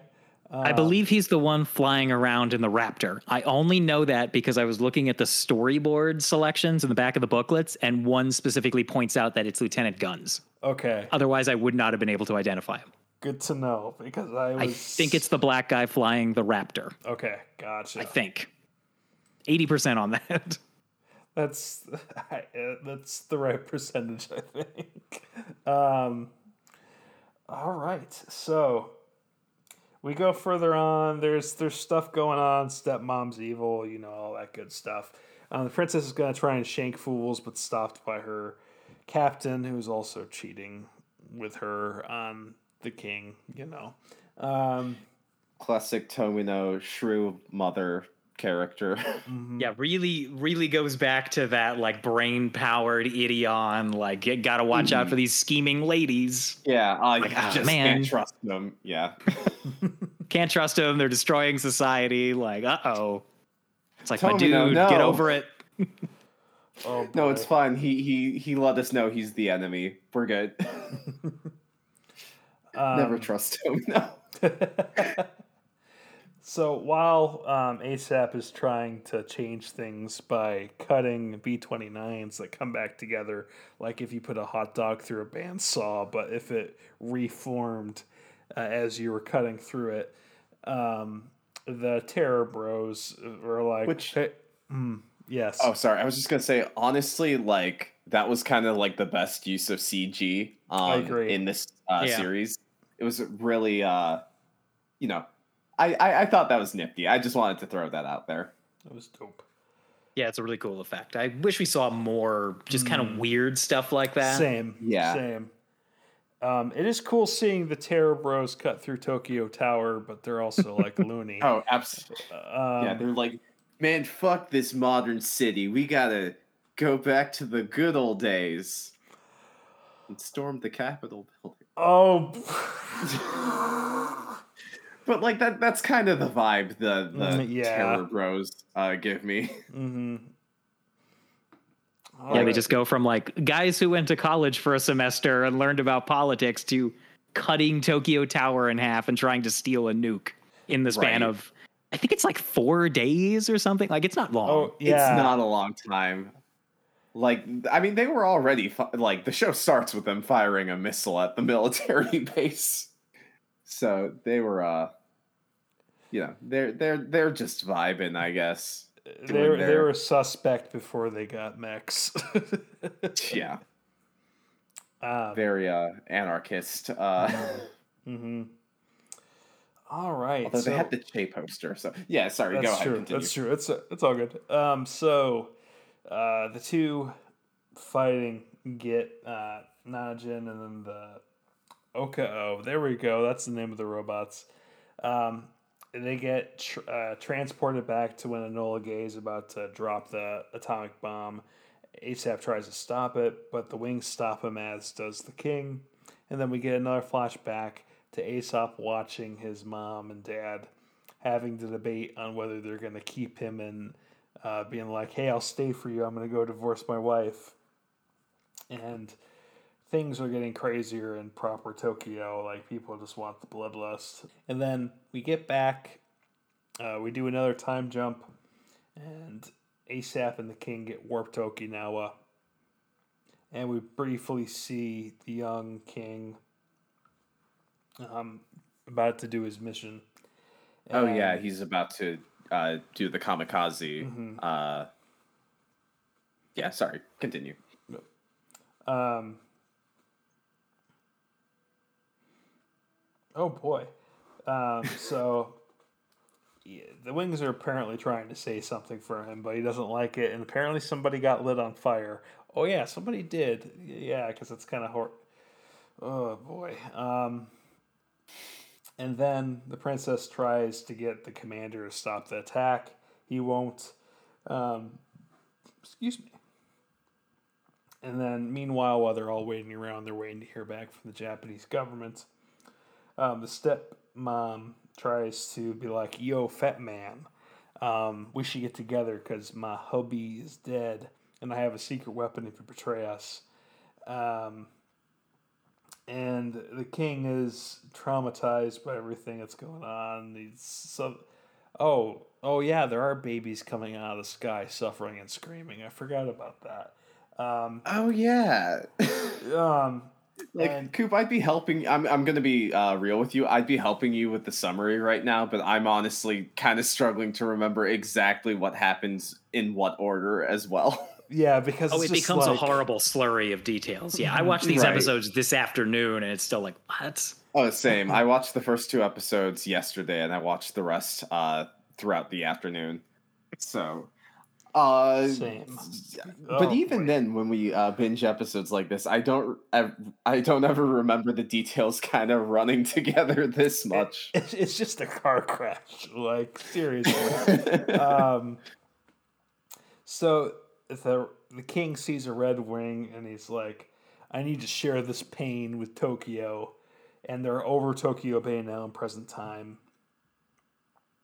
Um, and the king's like, "Okay, no, this should be all green, not concrete." And he wants to roll it all back, and Asap's like, "Hey, we need to move forward, not do this." And he starts slicing panes like butter. And let's let's just end this slurry here. Um, Wait, but I actually have stuff to you talk have thoughts? about. You have thoughts? Yeah, Tell I me do- your thoughts. I do have thoughts. Tell me your Um, thoughts. So I, I got I got two thoughts mainly. Um, going back to the the Terror Bros. Um, I think they do kind of establish uh, two distinct uh, personality quirks with each of them. Um, the I think his name was Ren. I want to say his name was Ren. He was the the guy with the the chestnut hair. Um, he was kind of more like into the tech and everything, whereas the uh, guy with the the black hair he uh, he seemed a little bit more militant. Um, and I think them kind of going around terrorizing Tokyo. Uh, I I guess uh, my read on them was kind of that they wanted to bring back the more disciplined order, like going back to like the themes of like people wanting to bring back Japanese nationalism, at least as it existed in its imperial age. Um, I guess like they're destroying Tokyo because them as well as uh, Sakomizu are destroying Tokyo because it's seen as like frivolous and kind of corrupted by the caprice of American culture. Mm. If we look at the McDonald's logo that Russell so helpfully pointed out uh, earlier in the episode. Um, and I, I don't know. I, th- I think there's like a lot of interesting conflict in this show, and I think every time it comes up, I'm like, oh, that's interesting. But it, it feels like a lot of raw ingredients that went into a cake batter, and the cake never fully baked in the oven. this this analogy is weird, but I hope it, no, it no, I I get you. That that makes a lot of sense. Um, it notes in the book, uh, you it's impossible to pick up in the show. The Mm-hmm. more meek of the two, who's into technology, I forget his name. Uh, it notes that he's a third generation immigrant with Japanese um, citizenship. There's one line that hints at this in the middle of all this shouting. It's like you've experienced uh, oppression too. I remember that like- line. I yeah. remember and it just that, yeah. passes right past that. Yeah. So he it doesn't say where his parents or his grandparents are from, but yeah, it's the idea that he's sort of an outsider and he's still trying to blend in and I guess assimilate into Japanese society, but uh, faced some pushback towards that. You, you totally can't pick that up watching the show. You have to read these books that are basically manuals to these characters. Right. Uh, I I will say that I didn't pick it up with that character, but like I kind of figured that was the reason why the three of them were even friends in the first place. Mm. Um, excuse me, was uh just like being outcasts and like you know less that they're actually friends and more that like they want a place to belong. Um, you know, just kind of like the alt right. anyway, um, Oh, oh. Uh oh. Sorry, there's a little something caught in my throat. Uh, the, I guess the other thing I wanted to talk about, I already touched on, um, because I was going to talk about Sakomizu, um, but I, I guess the uh, depiction of him kind of lamenting that he wasn't able to follow through with his kamikaze mission, um, really kind of reminds me of uh, stuff that's touched on with Amuro's character in Zeta Gundam where he feels compelled like he has to get back into the Gundam um because uh culturally like men are especially men in like Tomino's world are given like a ideal that is self-destructive but that is the ideal that they are pushed to strive for um and anything else is seen as like weak or unworthy and i think it's it's criticizing this kind of um samurai mentality or maybe not samurai mentality, but like this this militant mentality that is emblem emblem emblem emblemized Emblematic? emblematic. Thank you. I couldn't find the word. Um, it is Tomino uses the the samurai as an emblem for that. Yeah, there's a there's an element of masculinity going into self-destructive masculinity in a lot of these characters. Sakomizu is really interesting because Mhm. even if you didn't know that he was the protagonist of the original novels, he's framed as a previous protagonist to one of these stories, Mhm. and now he's fully transformed into like the terrible Tomino adult who just ignores the late, the next generation, is just out to destroy the world and can't control Right. his anger or emotions. Uh, one fun kind of- detail. oh, Yeah, it- sorry. it's it's uh, no, sorry. Uh, it is a fun detail. I was just gonna add it. It's kind of like to me, it, it feels almost like a what if scenario where like, what if Kamille wasn't there to take the Gundam from Amuro? Like, you know, just like you don't have to push yourself to do this. You don't have to warp and twist yourself into this idealized warrior that you think exists. Yeah, yeah. Uh, one fun detail is that obviously Sakomizu wants to wanted to finish his kamikaze attack in sort of a meta way. Um, he dies in the original novel with a kamikaze attack. I don't know what the circumstances are, but that is the ending to the original novels. Interesting. Okay. Spoilers to novels that haven't been translated into English. it's all coming together though. Uh, for me, sorry, Coop, you're probably good. still lost. You know, y- when, I, when I'm thinking about it, it would be cool since uh, Denpa's doing uh, Beltorchika's Children, if they do um, the Wings of Rean books. That would be that would be interesting if they do it in just one collection. Just be like they they give it to you with a bookmark. It says "Good luck." Yeah.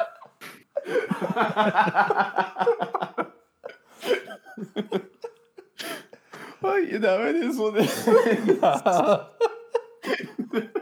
Another fun detail I found in just sort of diving into the official website and a few other places.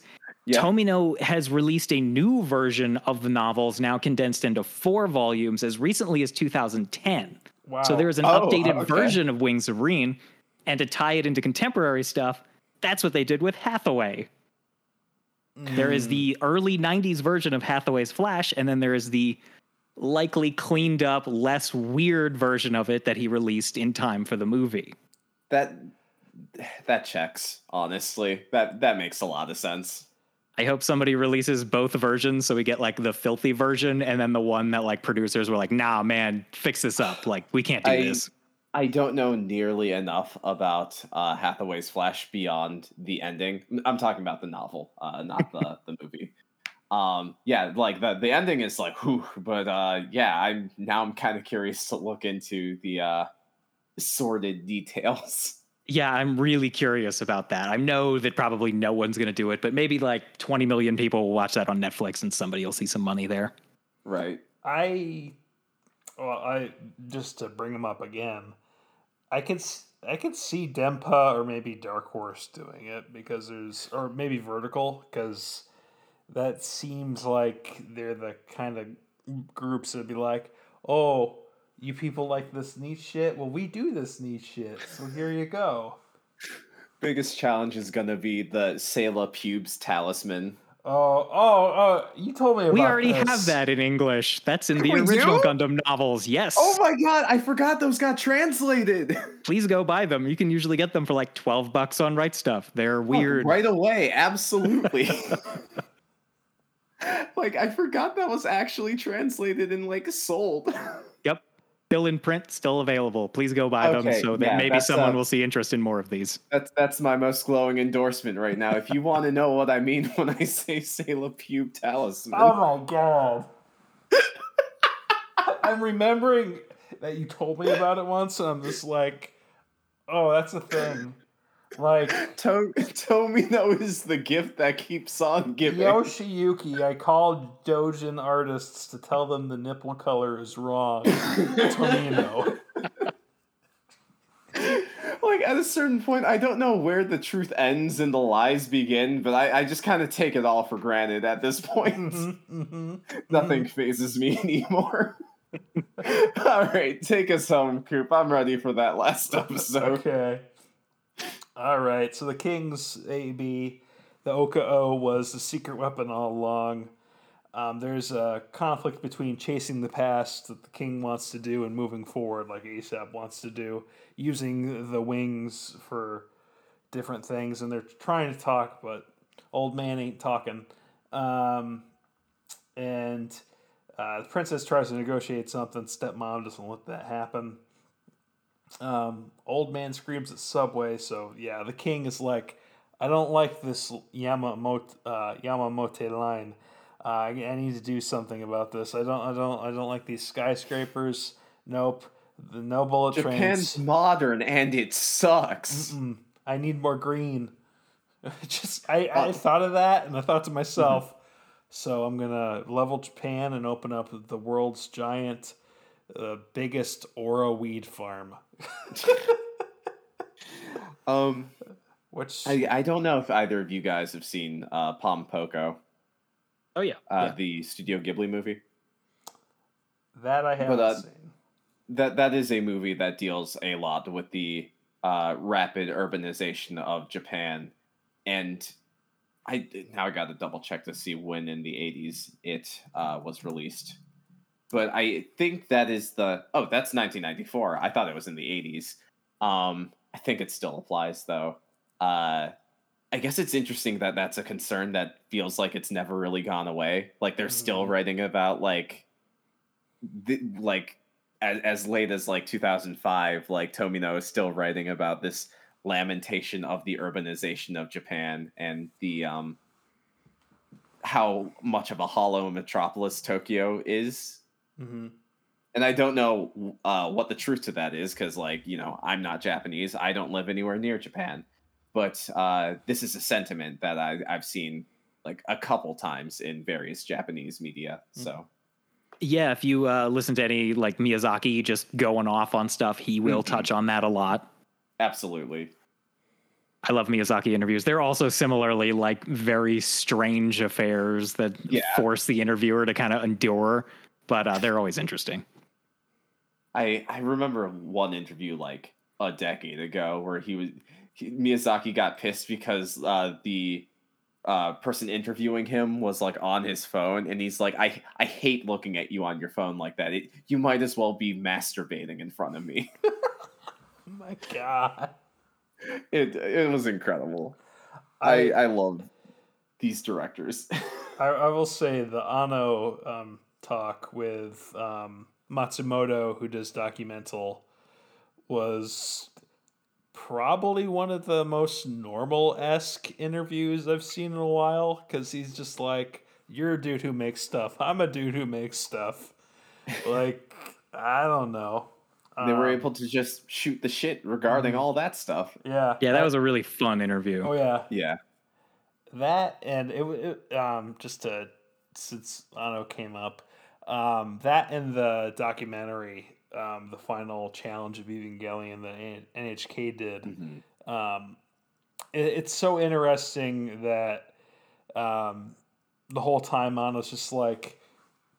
Just don't look at me. I'm I'm just this dude working on a thing. Focus on these people. Like it, it's just like like come like just it's just I I have I have to finish up this shit I don't know how to finish. Just focus on the people doing their work while I do mine. Thank you.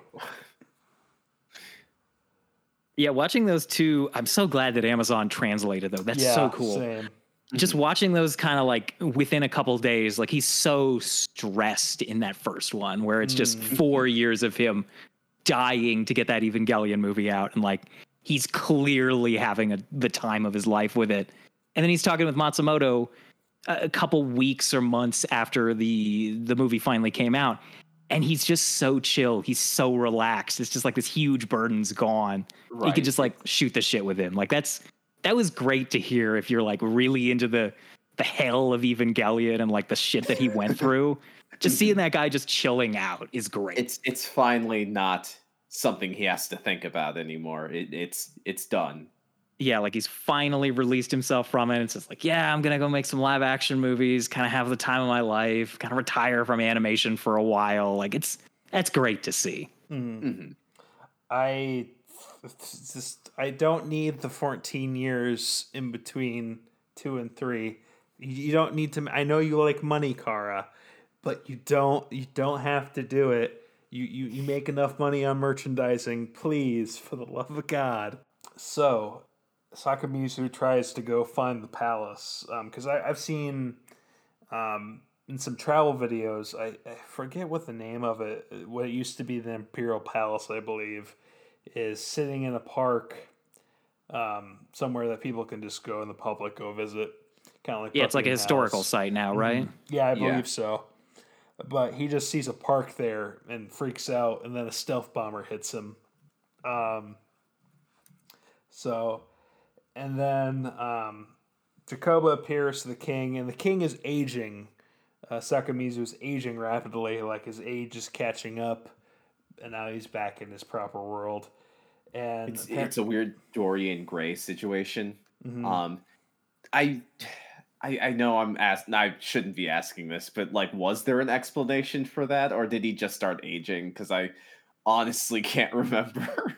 There's no direct um, explanation. I think it's because he was spending more time on Earth versus being in Byston Well that age was finally catching up on him. okay, I could be wrong though. There's a million things happening that aren't explained, so exactly. I could I'll be just wrong. go with the wizard did it. Like, I, I don't need the answers. I was just curious if there was any.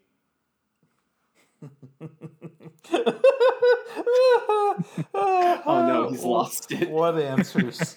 um, so uh, this is like, yo, did Anno do Evangelion because he's really into Christianity? No, he just watched a couple Ultraman episodes. Anyway, um, anyway, so um,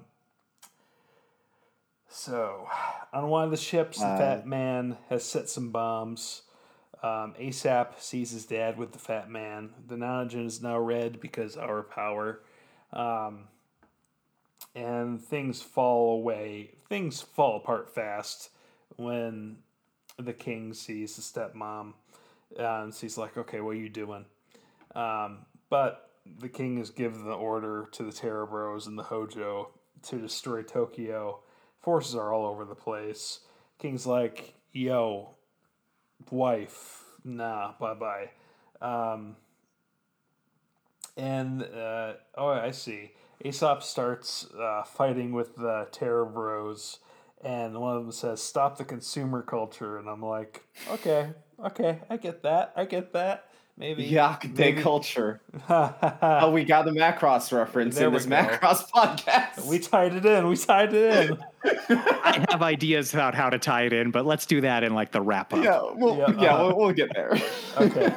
And then um, then the king comes from the Americans in the Okao, knows about the bombs.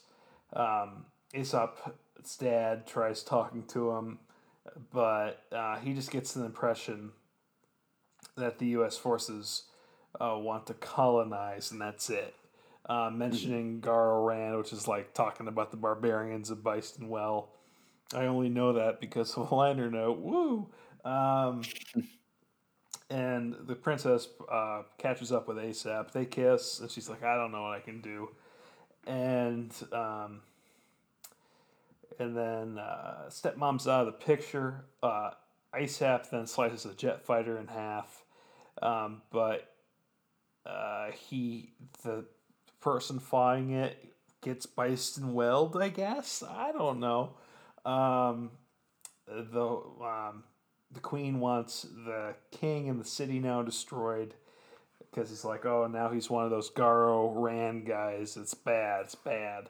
And like we said earlier, Captain slept with her, and aura battlers and a couple raptors hold off Sakomizu, but he's again the aging's happening really fast, and he's now slicing um, ABs apart the old our proper old man from earlier is gonna fire at the king uh, and take him down, even if they can't go to Byston Well. He needs to be stopped.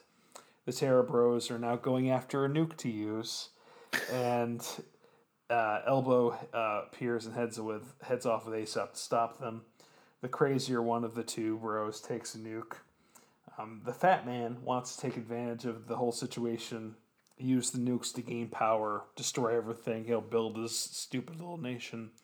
And Asap's dad's like, I only agree to this because I have issues with the U.S. government, but I'm not going to do this to where my wife's from. It's like, it, it just ain't happening. So, Again, a, a good Tomino father that we don't see nearly enough Mhm. of. hmm And so he has his men take the fat man, and the Okao, the black beetle, is growing bigger and larger. And uh, Asap is able, eventually goes like, hey, tells him, you stop that third bomb. And Elbow's like, here's this letter of life. And it's like the little paper doll he had sitting in his cockpit when he was flying. And it shows up in his uh, in Oko's cup uh, cockpit, and the crazier one of the two then throws a nuke, and Nanajin catches it, and the king's right behind him, and he drops the bomb, and the king takes the bomb, and then he like moonlight butterflies Tokyo with the wings and blocks the nuke at the cost of his own life, and the aura engine soon goes off in the ships and they disappear and the princess and Asap are together and then he crashes in Shinjuku and they cuddle and see meet his parents and all that and uh, he's like dad i'm gonna punch you for some of your dumb stuff and he's like okay fine whatever and Sounds fine. Mhm.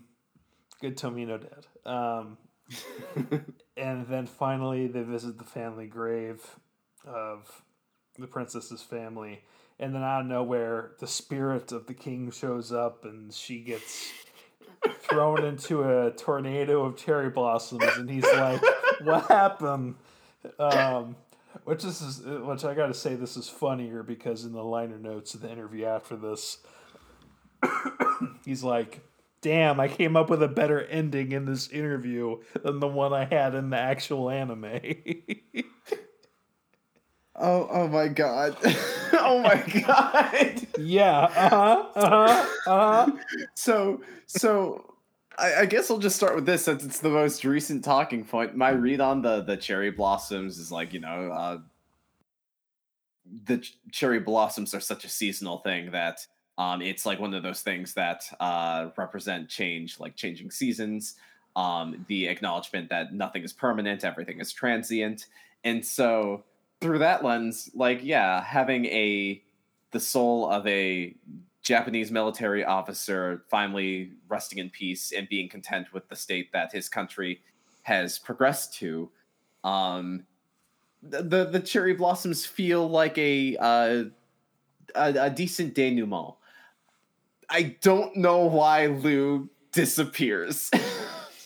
or why we have to end with our protagonist screaming in agony. Because all in all, it's still a happier ending than many of Tomino's shows. That's that's Uh-huh, absolutely uh-huh. true. Well, I mean, like Ideon has like a pretty downer ending, but it also feels kind of uh not inspired, but like you know, it, it, it I, I think it's a bittersweet ending, and I feel like a lot of Tomino endings are that way.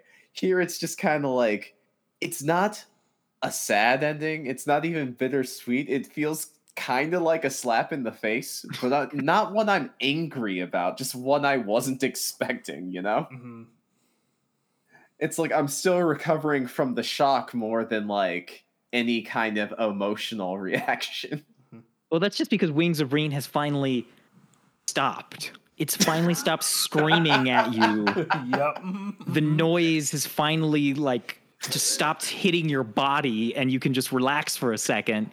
You're and like, once it's "Oh." over, you have this sense of shock. You can't feel anything. It's like what just happened? And you just kind of got to let it digest or vomit immediately. Uh, Or depending vomit on- immediately, yeah. Depending on what your Tomino tolerance is. Or as in I think most cases it just immediately slides off your brain because you can only absorb so much information before your eyes just glaze over and you just mm. can't anymore. Absolutely. You're four episodes too far already in Wings of Rain. I'm I'm sure. Okay, I'm not I'm not sure, but I would like to think that if I watched this over the span of a year, like gave each gave 2 months between each episode to digest things and maybe resample and kind of draw theories and conclusions and track character motivations and you know all that good stuff. I might have a more solid read on uh, some of the more esoteric elements of Wings of Rain. But uh, I didn't have that kind of time.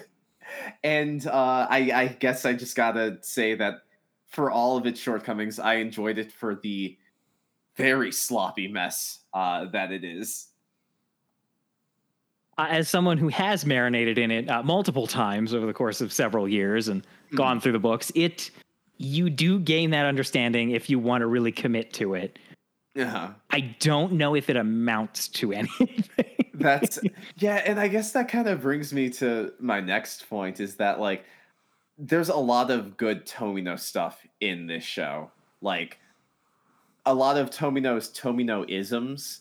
Like I think Tomino does some of them like with a bit more grace than he has in the past, even from shows that I prefer to Wings of Rin, Rin uh, which is honestly most of Tomino's catalog. Let's be honest here. Uh, but you know, even that being said, I think there is something to say that a lot of what we've seen in this series has already been covered by others. Um, I think I think the one thing that Wings of Rean has over, you know, Turn A Gundam, um, Zeta Gundam, Gundam in general, uh, Dunbine Ideon, uh, is how much grounded in modern Tokyo the story is. yeah, yeah, that's a big thing. Yeah, but like even then, I feel like trying to think of how to word this because it's it's it's reviving a book series from the early '80s and trying to recontextualize it in the late or the the mid 2000s, and I think what's I guess uh, the the thing I'm struggling to to vocalize right now is that uh, Sakomizu himself, uh, as a character, he feels so much like a character for an audience in the 80s, you know? Mhm. Um like I feel like the conflict between these kids and their Japanese nationalist father um works in a modern context because that's still an issue that like, you know, even removed from like the Japanese context, like I I talk to friends all the time who are dealing with their uh very hyper conservative right wing parents. Um but I feel like it, it feels so specific to like this is the generation that fought in World War II. Um, and that feels like a story that feels more born out of the 80s than something uh, modern.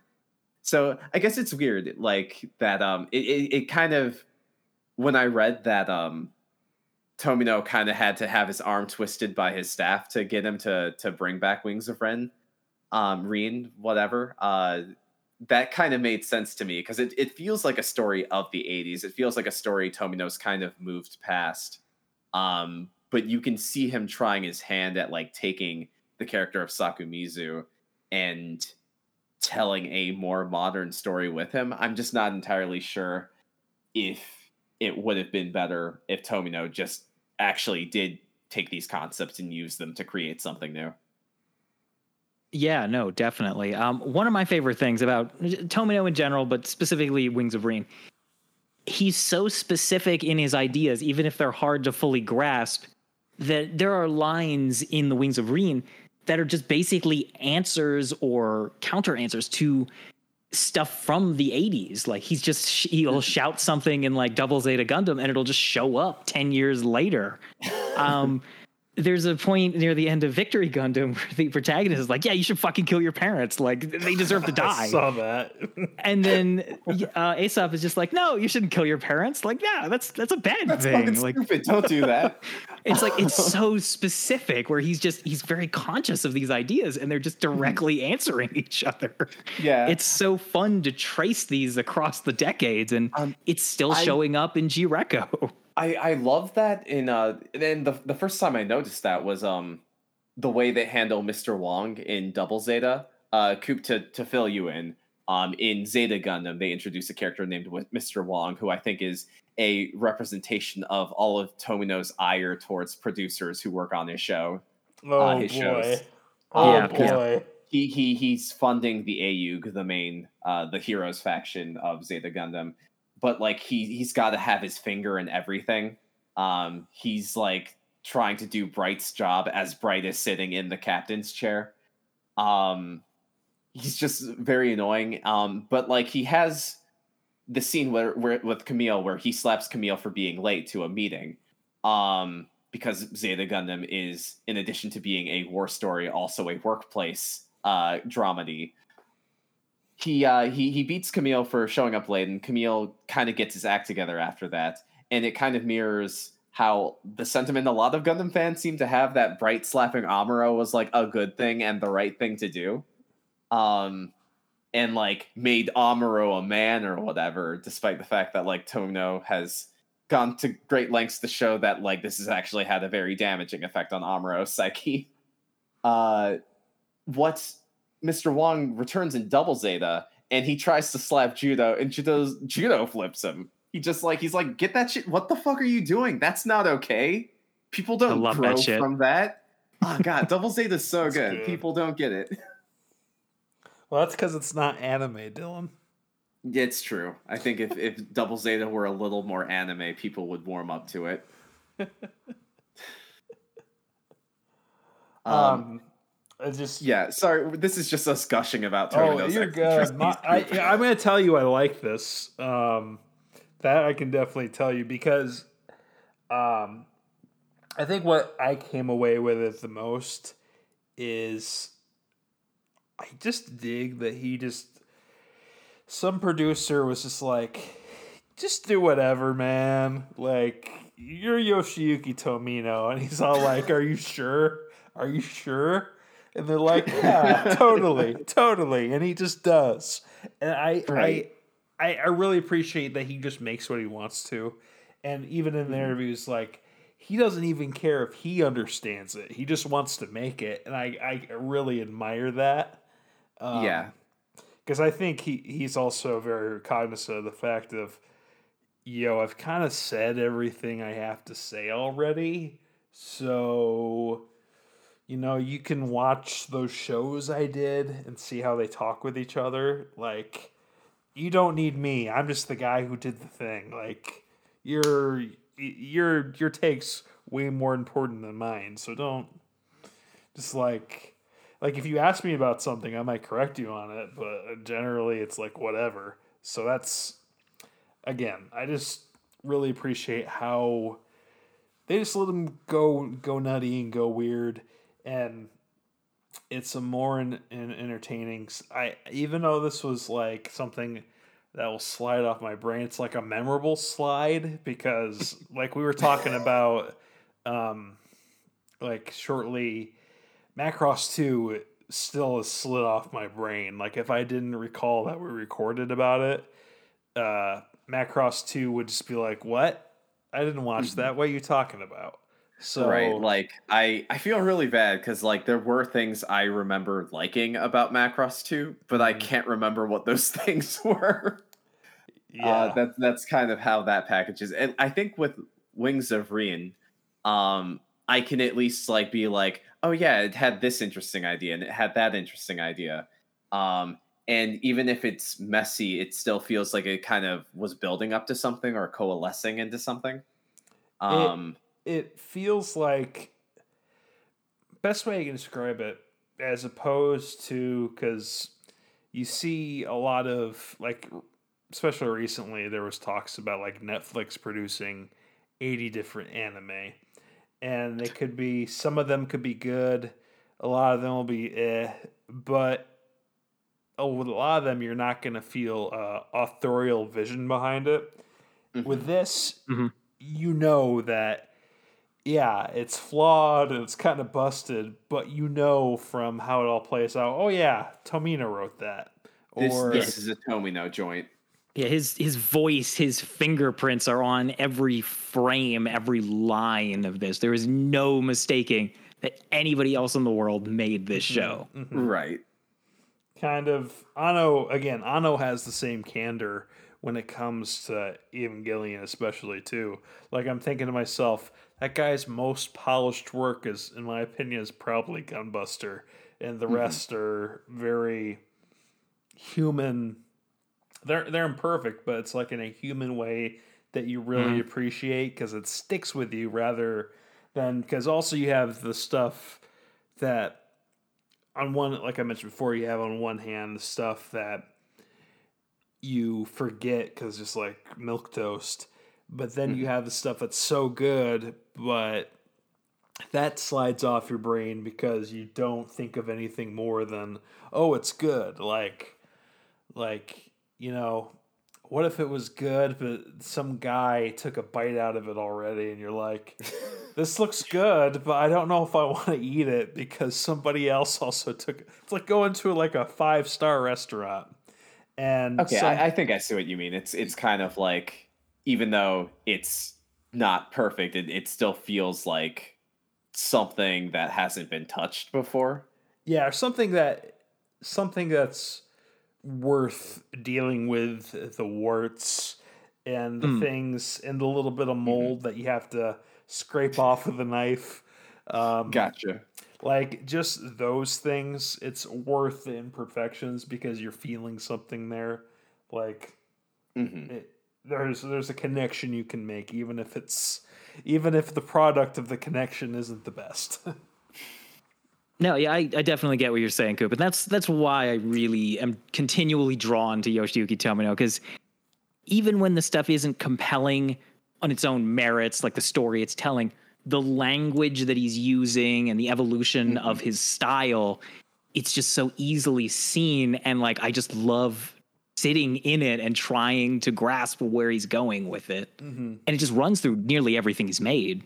Yeah, I, I think what's so magnetic about Tomino is that like, you know, there are some people who like you just want to pick their brain, and Tomino, I think, expresses himself so loudly, but also so abstractly that like not only does he just put everything that's on his mind out there, but he also does it in such a way that you have to decipher it Um, and I, I always find that engaging. It always feels like a challenge um, whenever Tomino releases a new anime and you know he just drops you in a new setting and doesn't explain anything and it's like, yeah, figure it out.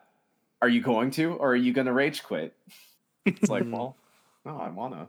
Yeah, no, he's a, he's a fascinating human being. Just seeing his presence on these things is just interesting in and of itself. Uh, similar to Hideaki Anno. Uh, man, is it too late to just turn this around and turn this into an Evangelion podcast? hey, you know what? We'd we'd love to have you back for those if you if you ever want to go through them.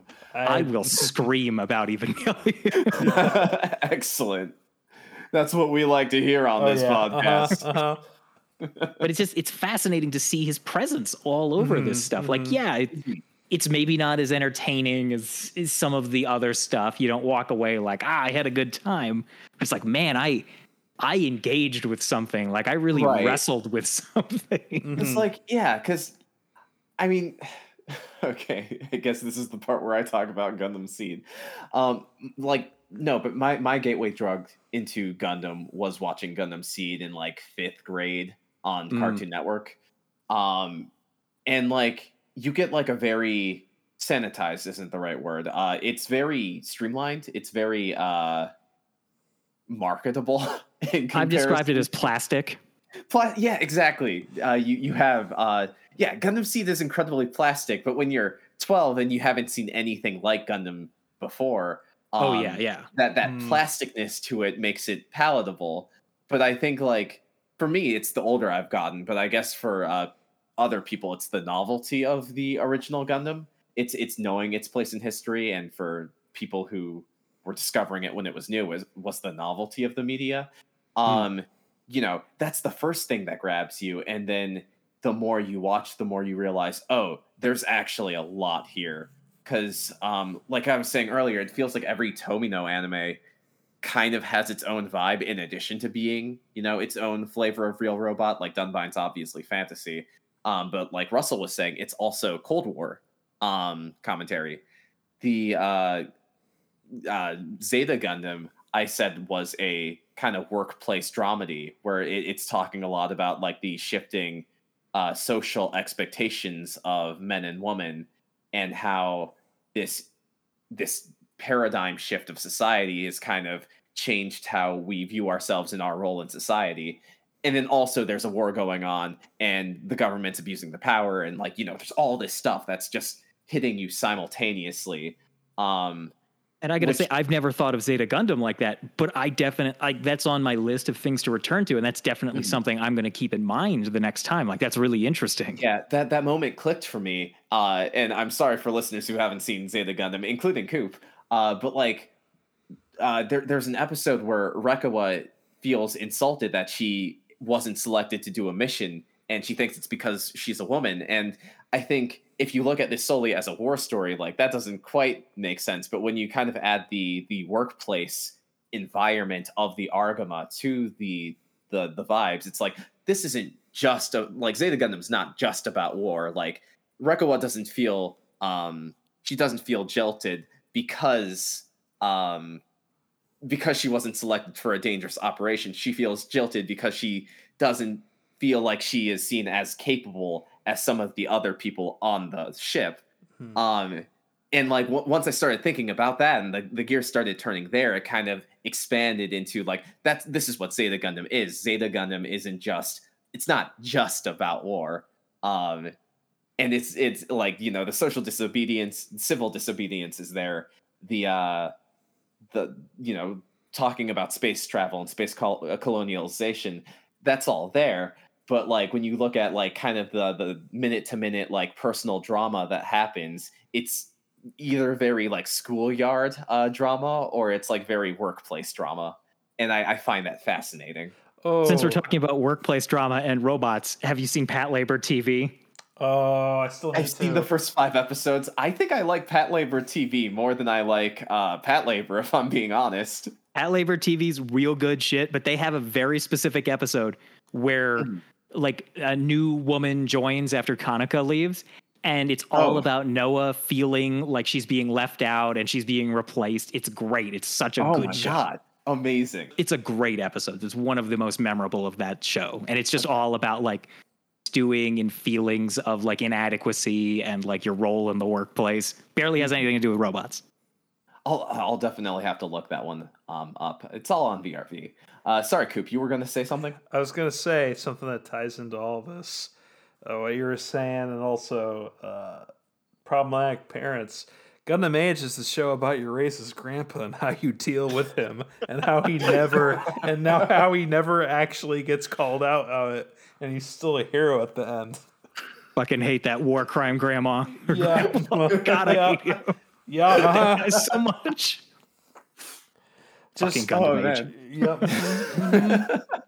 just just don't wa- uh, I tried I tried watching clips of the dub.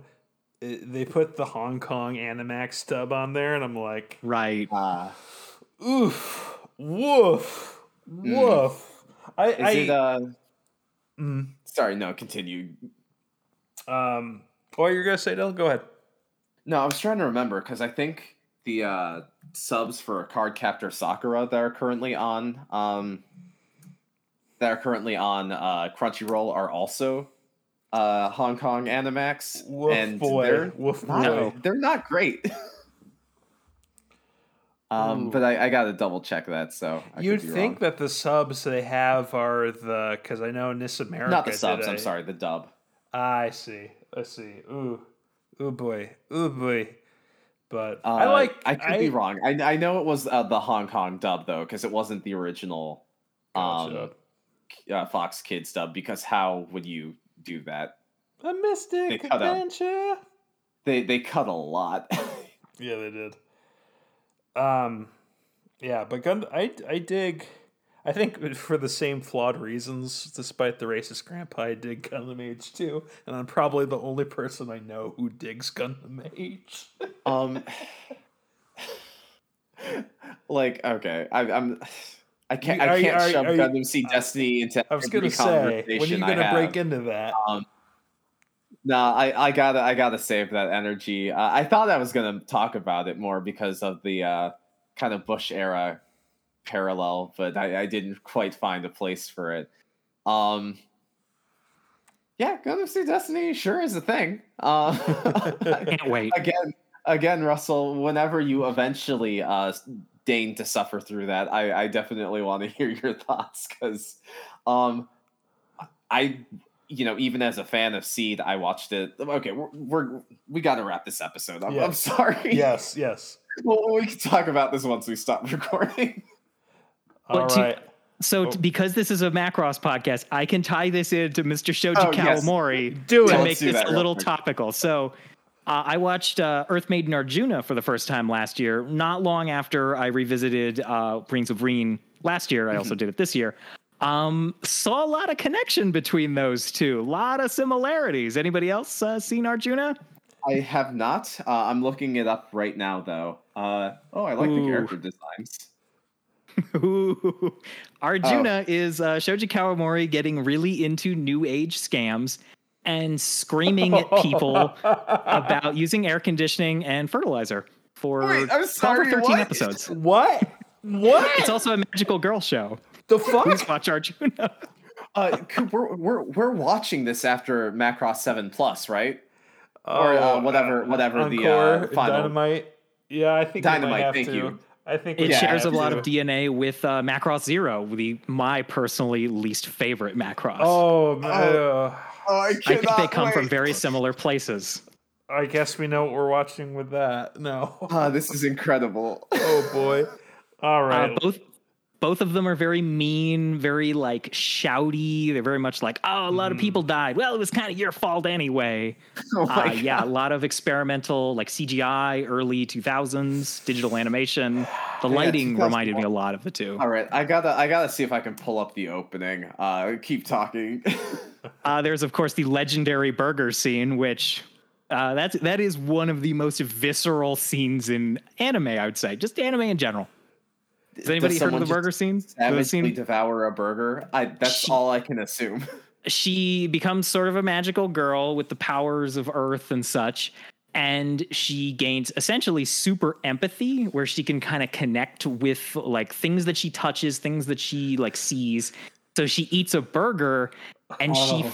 feels Oh, uh, like how the meat was processed Oh and my like god. the grass that the cow ate it is amazing What? this is a very well-known scene.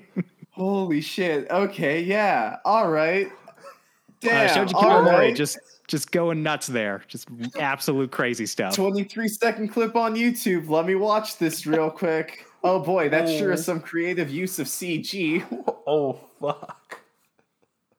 See, this is important to a Macross. This is incredible. She is struggling to eat this burger. Oh, she takes a bite and it's just a screaming bloody mess. It's it's a time. But you oh, learn Okay. about Earth Day. Th- okay, yeah, no, I'm on board. Uh, all right, we should now with Yes, that we should probably wrap up the episode. Yes. One um, last thing, because yes, I again about Shoji Kawamori, I saw a lot of early ideas for Aquarion Evol in Oh Ring. shit. I could, Anybody seen Aquarion Evol? I've seen clips of it, uh, but not Please the whole watch thing. Aquarion Evol. Secret best 20th 21st century Macross show. Damn. Okay. I guess. I know it's get a robo with fucking. Um, Yeah, so it's basically. specifically I'm like sorry. Um, I think the Nine. cha- I think the character designer for Wings of Reen says like Tomino doesn't want to. He wa- he aims for sensuality, but he doesn't want to make it dirty. Shoji Kawamori's like fuck that. The wings that grow out of this kid's feet are directly tied to his boner, and the show is about this. Okay. All right. Yep. I'm in. I, I haven't I- seen a couple episodes of Aquarion. Yep. Uh huh. I, I can't Good and believe we have. It's love spelled backwards. It's the best goddamn thing in the world. I can't believe we have more fuel for this Macross fire. Oh. This Kawamori train doesn't make any stops. See, it wasn't just a tangent. We could tie it all back. all back to the Byston Well. Um, all right.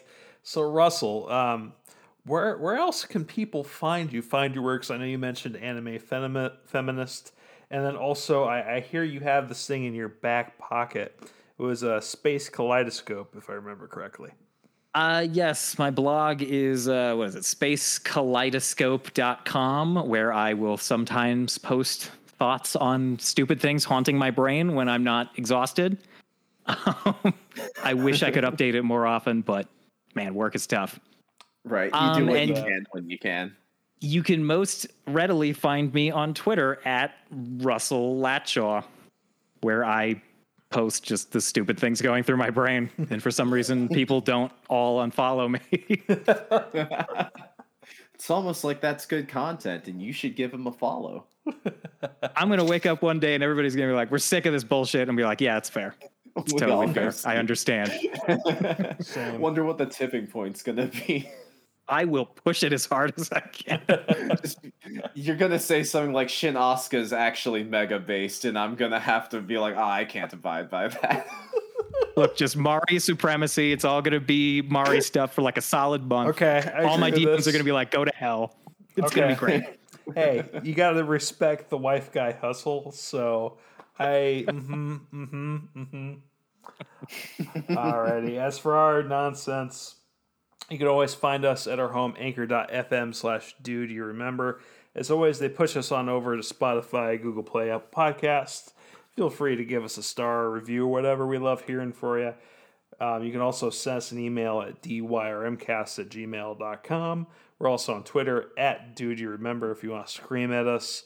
As always, huge thanks to Mr. Chris Eakins, artist, developer. Dude does a lot of stuff on the game Risk System for show, uh, for providing the show's key art. Check out more of his work. Check out at Risk System underscore game on Twitter. Risk System is now on Steam, Itch, Xbox, family of consoles, and Switch. So plenty of ways to play it. It is dope. And then Dylan, Dylan, take me Yes. backstage and into the Tango sector. Okay, uh, so I'm gonna make this quick, uh, just because we got a lot of plugs uh, this episode. But um, I'm involved with two other podcasts. Uh, one is the Unexplored Places. It is an actual play podcast, Um, and our current season is season two, Tango Sector, where we play the uh, we use the game Scum and Villainy to tell a story about a group of smugglers and near do wells who, you know, uh, say fuck the space police and do crimes. Um, and you know, if that sounds fun, you can check them out at unexploredcast.libsyn.com or on Twitter, where their handle is at unexploredcast. Um, I am also part of Backstage Gaming, a podcast about games and storytelling and how the two intermingle. Um, and I also talk with our uh, good friend and friend of the show, Chris Wilson. Uh, we talk a little bit about acting as well and um, what uh, like exercises we do, uh, how we get into character, a bunch of stuff like that. So if any of that sounds like your bag, you can find us our, on our website at www.bsgpod.com or you can find us on Twitter where our handle is at BSG underscore cast. Fantastic. And then, Dylan, if they want to scream at you on uh, a platform where you're addressed by uh, at signs, where, where can they find you? Uh, you can find me at the Dilla. That is T H A underscore D I L A. All right. And if you want to scream at me, it's at Rider Strike. And again, big thanks to Russell for joining us today for this. Thanks for having me. Oh, yeah, it was a ton of fun, dude. yes. Because holy shit, uh, I appreciate uh, uh, just having you around for just this, this because when I initially reached out to you, I was like, hey, let's watch Garzey's Wing. And you told me, it's like, eh, maybe let's give this a shot because Darcy's you know, Wing is kind of played out. That was Wings my thought. Green yeah. is the new wave. Yeah, no, I, I definitely understand that. Um, I'm I'm glad you recommended this to me because I don't know when I would have gotten around to this. Um, so you uh, that's that's another thing off the Tomino that Tomino bucket list. Well, I'm happy to have thrown two more people down the Byston well. oh, always. Oh boy. It was it was a matter of time. Um, this was just a particular uh, side route down the Byston well. Now, now I'm imagining that there's a sequel to this, but it's a Ring movie where. Um, oh my god! where uh, Aura, Bat- Aura Battler comes out of the well, and you have seven like, uh, days to Sadako? live. A little bit. Is it Sadako or is it um? I, I don't remember like the Ring and the Grudge. I get the two mixed up all the time. It's uh, Sadako and they're both co's. That's all I can tell you. Project A-ko. That's that's you got to buy that that's Blu-ray.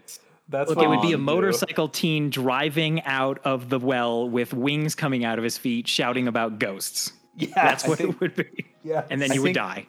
I think Sadako is from The Ring, and then I think it's Kayako um, for right. The Grudge. Okay, right. we got there. Well, anyways, don't hold any grudges against us. Uh, well, we'll ring you next time. Toodaloo. Take care, everyone. Bye bye.